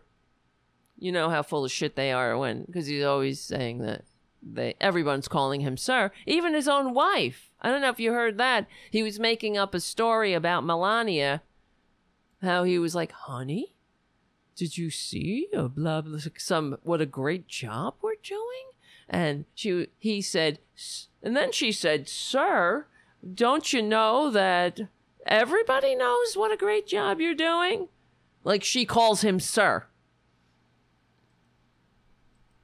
And then you get close, Twitler says. And all those those things happen. It's sort of like when you grab them by the pussy. Cause they they're like, You're doing such a great job, and then you grab them by the pussy and they let you do it. Cause you're doing such a great job. Jesus Christ. Where do I live? Grandma, I need you. I need a medium. You know? I need like a medium in here. Not a size medium t shirt, like a medium who can contact my grandmother, frankly, and be like, I want to know, Granny, what? What were you thinking? Why did you bring us here? Why did you have to have my anchor baby father here? Jesus. Maybe I wouldn't have been born. Who knows? Maybe I would have been born as something else. Jesus. It's very, very hard. They want to hug you and kiss you. It must be so hard. Everybody's like, Trump is doing such a great job. Can't you see the great job he's doing? You can't see it? It's so weird. That's why we have to keep repeating it. And when everybody, Uh, well, whenever anybody says anything different, we have to say that's fake. Fake, fake, fake, fake, fake. Thank God we're not fake and we're doing such a great job. I do not know why you would be like saying lies about somebody who's actually doing a great job. Except somebody, I don't know, is not doing a great job. Uh, it's not a great job, really. You're not doing a great job. Did you think that Trump Network Vitamins was a great job? Or Trump University? I guess so. Because he always got away clean. Like leaving everybody else holding the bag. Like when you play musical chairs. I'm sure Twitler, when he was a child, he played musical chairs. He would kick that fucking chair right out from under you. He would grab that chair from your ass. You could have been sitting there. he would knock your goddamn grandma over, break her hip. He ain't being he he's not getting left standing when the music stops. That's for suckers and losers, not for not for somebody like him who he was doing he's doing such a great job. He's always done a great job. That's why he had to hire somebody to take his SATs because he he's such a great businessman. That's why he had to be put on an allowance by the bank because he wasn't paying his bills because he's so great, doing such a great job. That's why he, you know, what billionaire that you know has to sign up to be the the head the or the face of a multi-level marketing vitamin scam. You ever see a billionaire? I don't see Jeff Bezos. If I, I mean, I hate that guy, but I don't see Jeff Bezos selling himself out to the multi-network, uh, you know, the Jeff Bezos network vitamins, where you have to sell vitamin, where you you sell and then they sell and then you bring other people in and they sell and if you get a little you get a piece if you bring 10 people in then you're bringing in 10 pieces. You know? And guess what? Before you know it you got like thousands of pieces. And it keeps growing and growing and growing.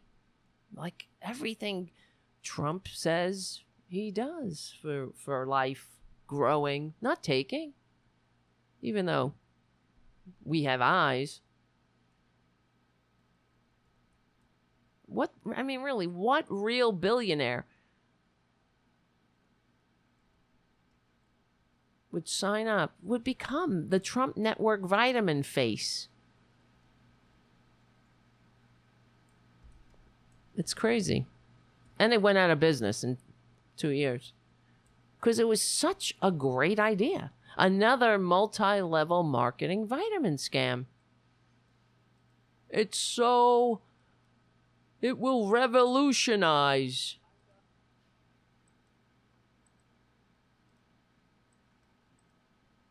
Hello, I'm Donald Trump, and welcome to the Trump Network. I want you to know why I'm so excited to be a part of this great organization. At no time in recent history has our economy been in a state that it is today. Oh my God! It's like a mess. wow! I thought it was a mess now. Economic meltdown, greed, and ineptitude in the financial industry have sabotaged the dreams of millions of people. Americans need a new plan. They need a new dream. The Trump network. This might as well be his bullshit campaign commercial. America needs a new dream. Francis, oh, hi, look.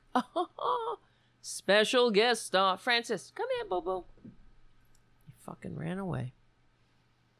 wants to give millions of people renewed hope and with an exciting plan to opt out of the recession. Let's get out of this recession right now. Yeah. With cutting edge health and wellness formulas and a system where you can develop your own financial independence.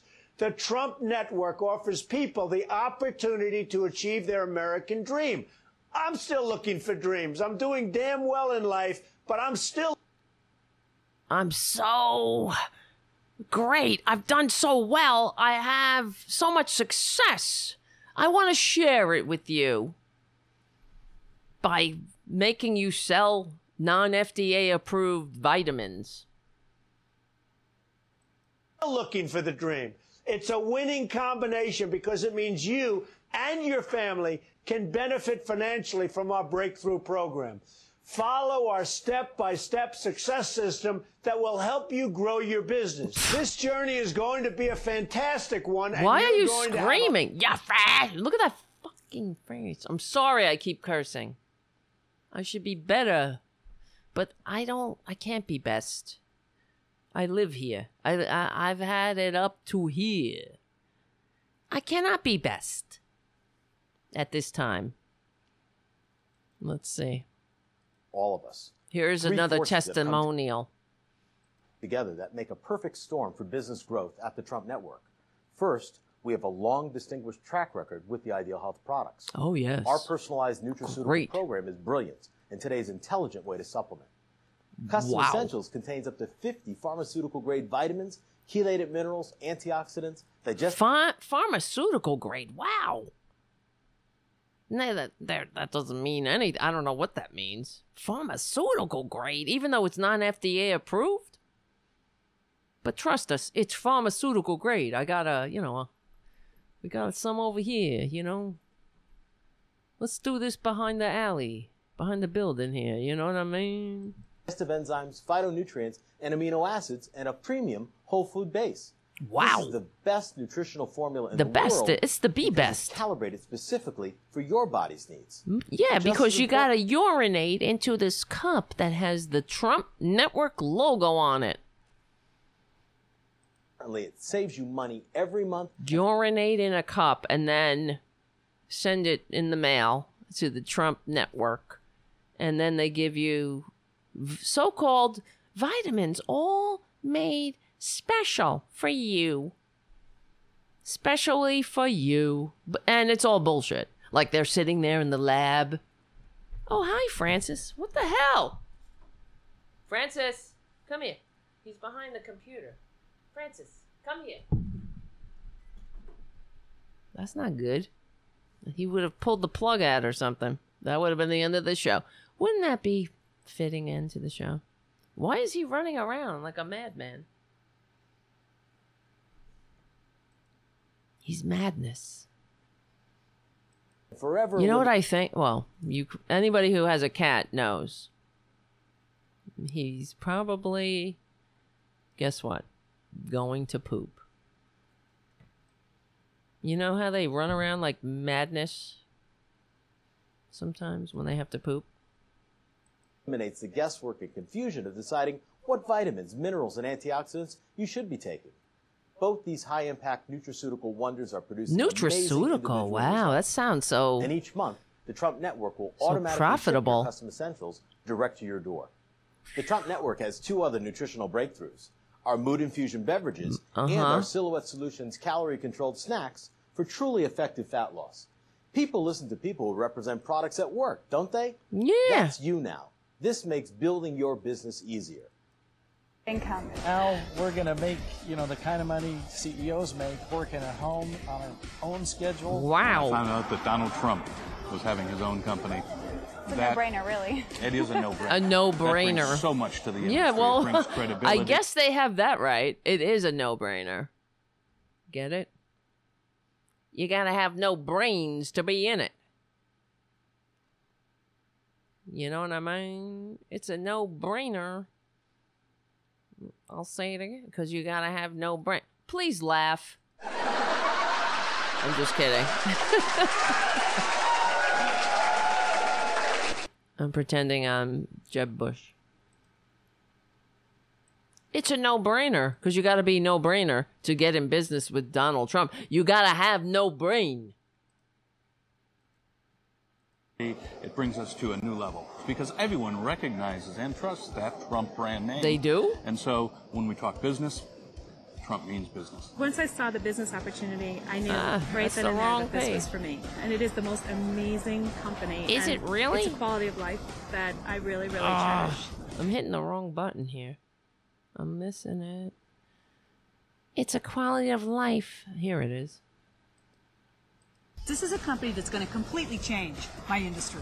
What I see that Trump branding will do for us is it's an opportunity for everybody now to jump on board and create the life of their dreams. And we will be hmm. a Holding the bag. multi-million dollar global Bullshit. company. We're going to help a lot That of will be bankrupt in We're two gonna help years. people be able to improve their health in some amazing ways. We're going to be able to help people. Take Yeah, that's what it's about, helping. dream, help people You're such a diversify their income, and help people really be able to live the life of their dreams.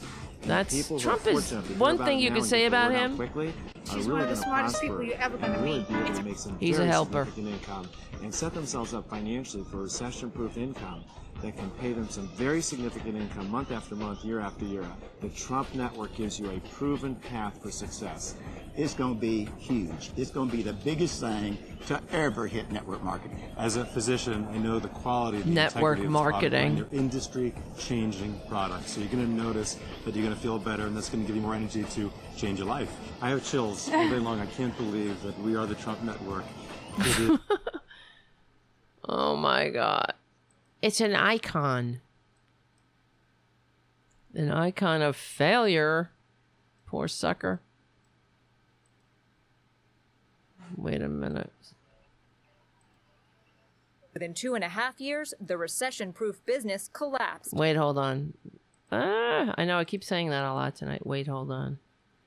Because I need somebody to produce while I'm doing this. But it is what it is. As Trump likes to say. Oops. Wait. But within two and a half years, the recession proof business collapsed. Eileen Kelly says they lost $10,000. I hate to see people taken in like that, like we were. I mean, we're educated people. It's almost embarrassing. Donald Almost Trump was the embarrassing. company's top recruiter. He traveled the country for two years promoting the scheme, including this 2009 launch in Miami. When I did The Apprentice, it was a long shot. This is not a long shot. This is going to be something that's really Yeah. amazing. Trump sold Wow. his name and his brand for a million dollars, according to a draft of the proposal from court documents. The business was run by Lou DiCaprio and brothers Scott and Todd Stanwood. Their previous company, Ideal Health, which became the Trump Network, sparked some complaints like these to the Federal Trade Commission. Todd and Scott Stanwood and I have been diligent in our efforts to bring customized nutrition to all Americans. A key product was personalized vitamins, supposedly tailored to each customer after they sent their urine to a lab for analysis. All of this is hocus pocus, and none of this is based on actual Can you believe this shit? science. Dr. Pieter Cohen is a Harvard expert on supplements. The test they're doing has nothing to do with their actual health and matching the Of test course results. not. The supplements is probably just a random Peeing guessing in a cup? rather than anything based on reality. You're not going to get credibility in its marketing materials, the Trump Network suggested that Harvard expert Dr. David Ludwig endorsed the products. But Ludwig says he never did and was mortified when he found out his name Well, was connected to isn't the brand. that odd how they would use somebody's name without their permission to hawk a uh, a scam. Isn't that weird? demanded and received this apology from the Trump Network. We contacted over 30 former sales reps for the Trump Network. Most said they believed in these products, but some said that when they look back at the fees they paid associated with trainings, with conferences, Of course, and with the it's a scam. they're not sure they made any money at all. No? About half How say weird. they still support Trump, but Ugh. most said that they were kept in the dark about looming problems at the company. Trump declared. They still support Trump. Yeah, they. I don't know what is with some people and in this country. What's wrong with this peop with this country? They still support Trump. Is that because they can't um, accept that they were duped by a con man? Is that it? It's easier to just say like, "Oh yeah, I still like him. No harm, no foul. He stole my my money. He's made me go on all these seminars. These failed. I had to buy all this bullshit that I will never sell. That's gonna sit in my garage." And he walked away, scot free as always, with his one million dollar freaking payment to use his name. There's a billionaire for you, right? You see that happening? You see Elon Musk and Jeff Bezos doing that? Lending their name out to a multi level marketing vitamin scam? God, this country is dumb. I can't handle it. And then you gotta be like, You got to share the same air with them.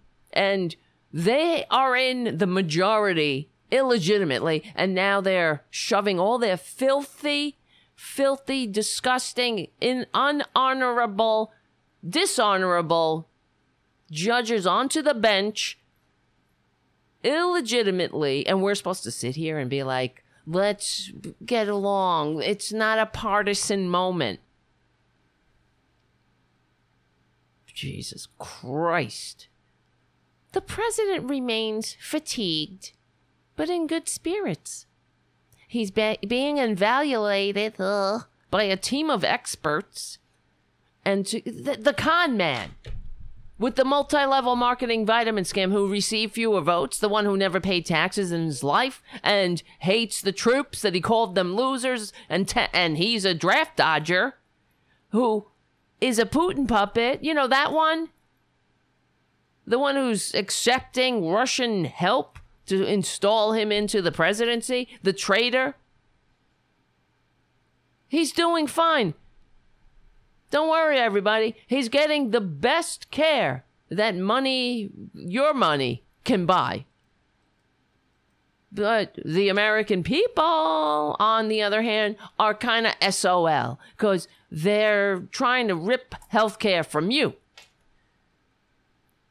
We have stories of Americans going to Americans who live by the border going to Mexico for coronavirus help. Oh, yeah. You didn't know that? Because, you know, they can't get, uh, they don't have any insurance. Let's see. That's the truth. They're going across the border. Oh, I thought that everybody wants to come here. Let's see. I can't find the article. This is a good time for somebody to make a super chat. I don't know. Or become a patron. Oh my god, I couldn't believe what the time is here. I cannot believe. Hmm. Where is it? American meat. Going to Mexico for corona virus treatment. I swear to God, I read this. Here it is. CNN. People with coronavirus are crossing the U.S. Mexico border for medical care. Coronavirus patients are showing up in emergency rooms after calling 911 from the US Mexico border. They they literally come to the border and call an ambulance, says Van Gorder, president and CEO of Scripps Health. The rise in ambulance traffic from the border. Oh, wait, this is the other one. They're going. That's the wrong one. There was an article trapped in our healthcare system. That's the one I read. Yeah, here it is. With Canada and Mexico borders closed, Americans are trapped in their healthcare system.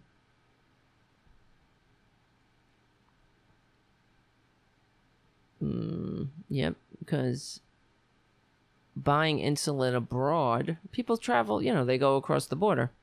In popular Mexican resort towns, pharmacies, doctors, and dentists are targeting U.S. clientele. And the difference between the prices and the cost of the same drugs in U.S. pharmacies mean life or death. All right, I'm looking at the time. It's getting late. It is late. What am I talking about? I always say that I'm only going to do like a two hour show. But then it goes on. I don't know. Should I not? I see you guys are still here. Not everybody, of course, but. Yes, we are fucked, Sin City says.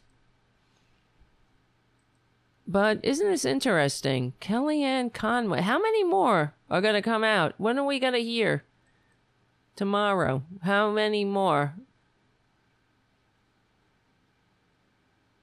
Hmm. We're in trouble, guys. Yeah. An update from President Trump's physician. Who cares? Drop dead. I'm sorry. Oh, did I say that out loud?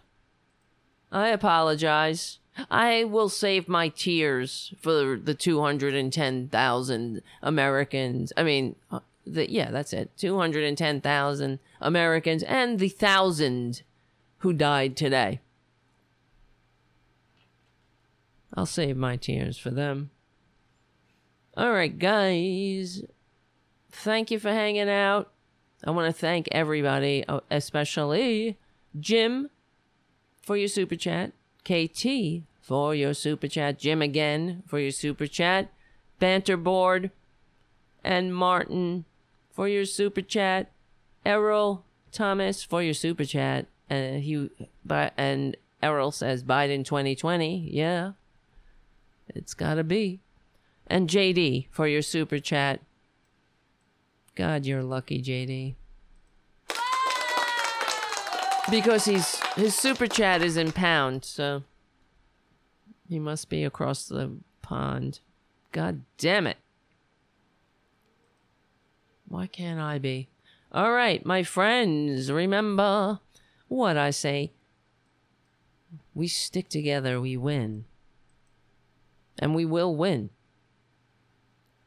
Because we are on the right side of history. You know it. We are on the right side of democracy and the right side of humanity. And it's another way of saying e pluribus unum. Also, let me tell you guys, I'll see you. I'm going to take attendance. Um, I will be taking attendance tomorrow at 6 p.m. Eastern, right here. My name is Tara Devlin. I will see you tomorrow night.